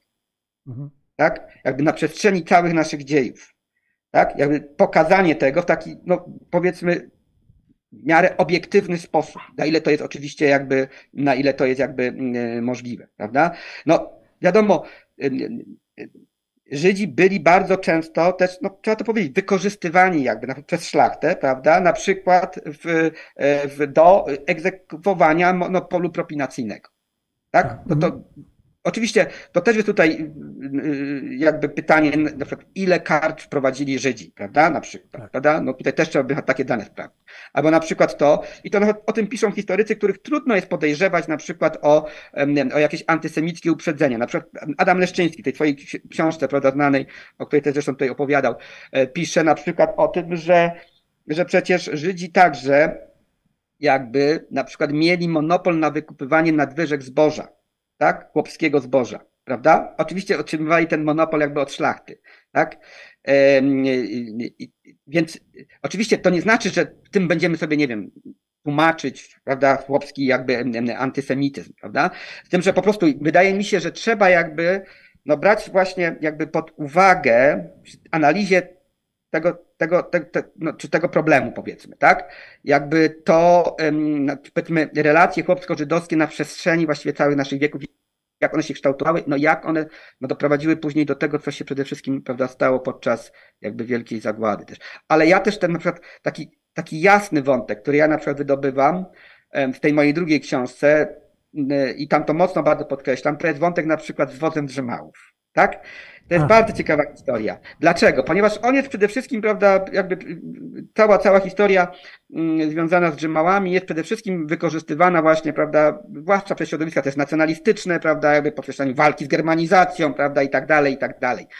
To wszystko też prawda. Ja nie, nie, nie przeczę, prawda, że oczywiście, prawda, zwłaszcza wtedy, kiedy, nie wiem, e, mm, cesarstwo niemieckie weszło, że tak powiem, w tą fazę bismarkowską, prawda, i zmieniło politykę w stosunku do, do Polaków. Tutaj też jest ważne, prawda, że, żebyśmy pamiętali, że Prusy, y, bynajmniej ich polityka nie była taka jednorodna cały czas, prawda? Ona się jakby zmieniała, była bardzo dynamiczna i bardzo różna i bardzo skomplikowana generalnie, ale faktycznie, prawda, od czasów Bismarcka był taki bardzo silny, jakby powiedzmy, powiedzmy trend, trend, no taki germanizacyjny, prawda, zakładanie komisji kolonizacyjnej, prawda, jakby rugowanie języka polskiego, prawda, z urzędów, tam tak rzeczy szkół i tak dalej, i tak dalej. I oczywiście wiele innych jeszcze, wiele innych jeszcze rzeczy, ale Dlaczego o tym mówię? W tym kontekście jeszcze żydowskim. Dlatego, że że o ile o ile powiedzmy, nie wiem, prawda, państwo pruskie walczyło z Drzymałem, z Drzymałą i innymi wszystkimi innymi, prawda, on jest właściwie tylko takim pewnym symbolem, stał się nim trochę też przypadkowo tak naprawdę, o tym też jeszcze też, też, też, też piszę, ale kto pierwszy zaczął jakby pomagać w ogóle Drzymałom? Kto na przykład podsunął, podsunął Drzymałom pomysł, żeby, przynajmniej sam Drzymała tak, tak, tak, tak, tak mówił jednym z wywiadów, jak był tam przepytywany na okoliczność prawda, całych tych wydarzeń, potem w latach, gdzieś tam w latach 30., to mówił, że pierwszy mu podsunął Żyd Wolsztań, którym, dla którego on pracował. Drzymała w większości zajmował się furmanieniem, a nie tyle jakby uprawą roli. I to on dla niego jakby pracował i on powiedział, słuchaj, Prusacy nie chcą ci pozwolić wybudować domu, tak, na tej twojej działce. Możesz sobie kupić wóz cygański czy wóz, wóz cyrkowy i w nim zamieszkać i nie będą mieli prawa cię z tego, z tego wyrzucić, prawda? A w ogóle od kogo w ogóle Dżymała kupił tą ziemię? No kupił ją od Niemca Richarda Neldnera, tak? Mm. Który właściwie cały czas go wspierał w tej walce. Więc ten przykład, on jest dla mnie bardzo dobrym przykładem, bo on pokazuje, jak tak powiem, na takim oddolnym poziomie, tak? Te trzy nacje, które no tak, że tak powiem, no mamy tak tragiczne później losy, prawda? Niemcy, Polacy i Żydzi mogli razem jakby współpracować, tak? Jakby walczyć w tym, nie wiem, z absurdami pruskiego, e, pruskiego prawa, które w tym momencie było faktycznie wtedy wymierzone, wymierzone, wymierzone w Polaków. Ale jakby na tym poziomie właśnie takim grassroots, jak ja to nazywam, tak? Takim, że tak powiem, e, poziomie oddolnych inicjatyw, oddolnej współpracy, po prostu sąsiedzkiej współpracy, tak? E, to, to, to no, mogliśmy żyć, tak? Mogliśmy razem żyć i siebie nawzajem jakby wspierać, prawda? I to ten przykład Drzymały to pokazuje. Ja go chcę właśnie, że tak powiem, powiedzmy, wydobyć, jakby, nie wiem, odświeżyć na nowo, bo on jest taki też, prawda, trochę przyśniedział już lekko, żeby pokazać, że, to... że nie wiem, nawet, nawet Niemcy piszą, że Drzymała był bardzo mało antyniemiecki w ogóle, że dobrze mówił po niemiecku i w ogóle, że tak powiem, z Niemcami bardzo dobrze żył.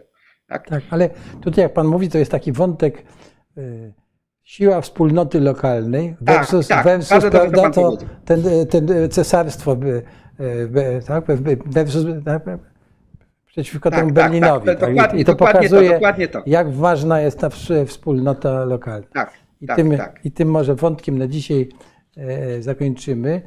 E, I w takim razie e, już zrobił Pan wstęp do wozu Drzymały pod szwedzkim e, zaborem, tak?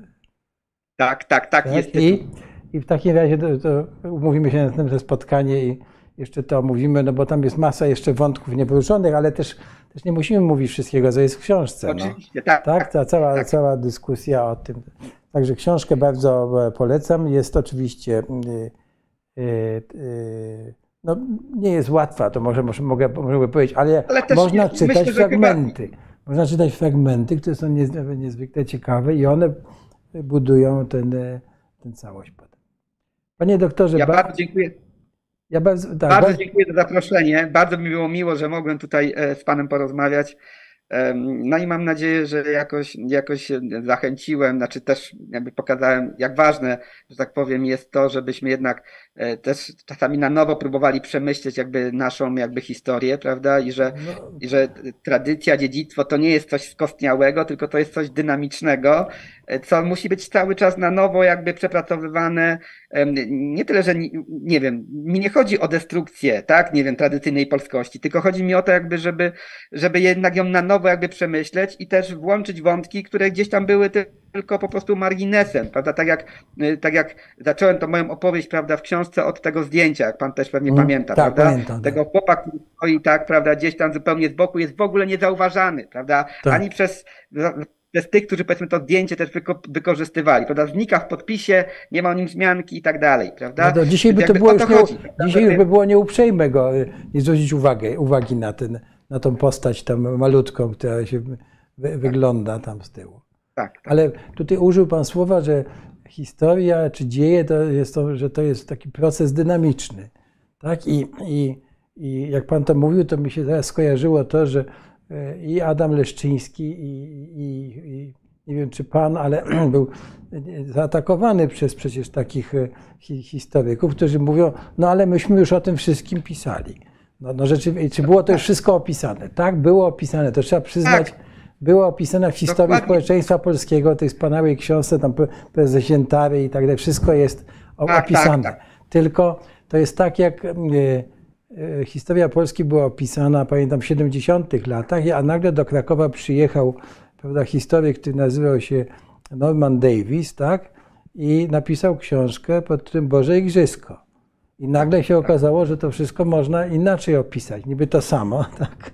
I rzeczywiście, i rzeczywiście można tak e, spojrzeć na, na to inaczej, więc, więc to jest rzeczywiście ciekawy proces. I można też w, w tym, e, co Pan mówi, to można też e, tę historię zrobić ciekawą po prostu też, tak? Bo jeśli mówimy o tej wspólnocie lokalnej, prawda, tego Nie- Niemca, który sprzedał działkę i, i Żyda, który podpowiedział Drzymale, e, co ty masz zrobić, prawda, żeby cię nie, nie wyrzucili z tej ziemi, tak? No to nagle tu się okazuje, że, te, że, te, te, ta, że ta lokalność, te wspólnoty lokalne, że to jest też jakiś taka wartość i trzeba może się temu też poprzyglądać trochę.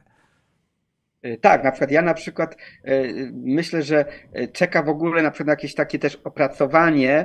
Wychodzi w Polsce bardzo wiele takich monografii wsi, Tak. pisanych przez takich lokalnych regionalistów, historyków, pasjonatów i tak dalej. Tego naprawdę jest bardzo dużo. Staram się gromadzić jakby e, takie pozycje, a to takie jest trochę też niezauważalne, bo to jest tam gdzieś wydawane często lokalnie, prawda? Tak. E, jakoś nie przebija do głównego nurtu, a to jest naprawdę, wydaje mi się, bardzo też ważna literatura. Też na przykład warto by ją też prześledzić, nie wiem, ja bym na przykład mm, myślał, pośledzić ją też pod wątkiem, jak na przykład tych właśnie takich lokalnych, nie, lokalnych mm, e, powiedzmy historiach, tak, dotyczących, jest na- pamiętana też właśnie pańszczyzna, czy tam to się pojawia, czy też, tak powiem, jest to ignorowane. W niektórych zauważyłem, że jest ignorowane, w niektórych się pojawia. To też różnie bywa. To też jakby jest, jest, jest, jest kolejny, wydaje mi się, ważny, y, mm, powiedzmy, mm, no wątek, który można by też jakby, jakby prześledzić, prawda? Jakby, No, bo muszę powiedzieć, jak- że na, po, po, po, zmianie po, po 89 roku no, nawet zaczął się taki ruch, bo za, zaczęto pisać historię parafii. Prawda? Tak, to, tak, to tak, księdza dokładnie. proboszczowie jeszcze byli inni chyba troszkę niż teraz. Zaczęli za to dbać, żeby pisać. I tam oczywiście były, ale pojawiło się masę historii takich pisanych po prostu przez takich pasjonatów. Tak, E, Na tak, to tak. wszystko oni zdobywali jakieś pieniądze, no między innymi od nas też z naszej fundacji zdobywali, także że po prostu No to właśnie. by było e, niezwykle ciekawe, ale w tym historii, w historii Rzeczpospolitej to jeszcze mamy cały wątek, oczywiście on, on jest, nie jest taki duży, ale mamy tej historii tej szlachty zag- zagrodowej tak zwanej, która w zasadzie, Oczywiście. która, Mhm. która e, no to jest cała No cze- miała tylko część, właściwie część tytuł Mazowsza, prawda, byli właściwie rolnikami, tak? tak, część Podlasia, tak, i, i, i, i i jak się, ja byłem w takich sesjach organizowanych, na takich sesjach organizowanych przez koła gospodyń wiejskich, że było śmiesznie, że było, było e, poświęcone tej historii i tam na przykład, e, jeśli chodzi o wojnę bolszewicką, prawda, to cała lokalna historia,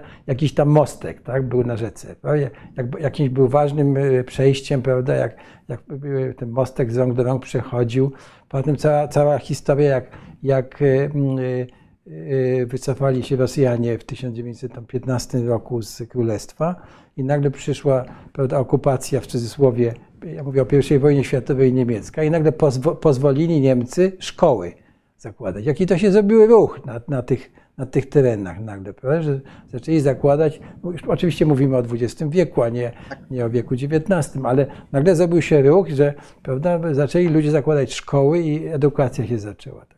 Masa ciekawych historii ma Pan rację. Panie doktorze, jeszcze raz bardzo dziękuję. Ja również bardzo Przepraszam, że tak się wtrącałem i Pana zagadywałem. Nie, no ale- bardzo dobrze, bardzo dobrze, bo ja czasem, że tak powiem, prawda, czasem może gadać, a potem jakiś, tak powiem, wchodzę w dygresję, dygresji i, Tak. i mogę Więc o- czasem się zabłądzić. Proszę, proszę Państwa, jeszcze raz książka. Ta, ta. No i druga oczywiście, której nie mam jest niestety jeszcze, bo jej nie, nie zdołałem kupić, ale już Tak, jest w księgarniach.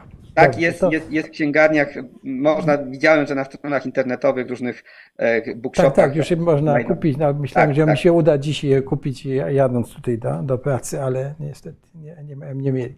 No, także do, do, do zobaczenia. Dziękujemy bardzo Państwu, że Państwo z nami byli i bardzo Panie Również doktorze dziękuję. Bardzo dziękuję. Do widzenia, bardzo widzenia. dziękuję. Dziękuję bardzo.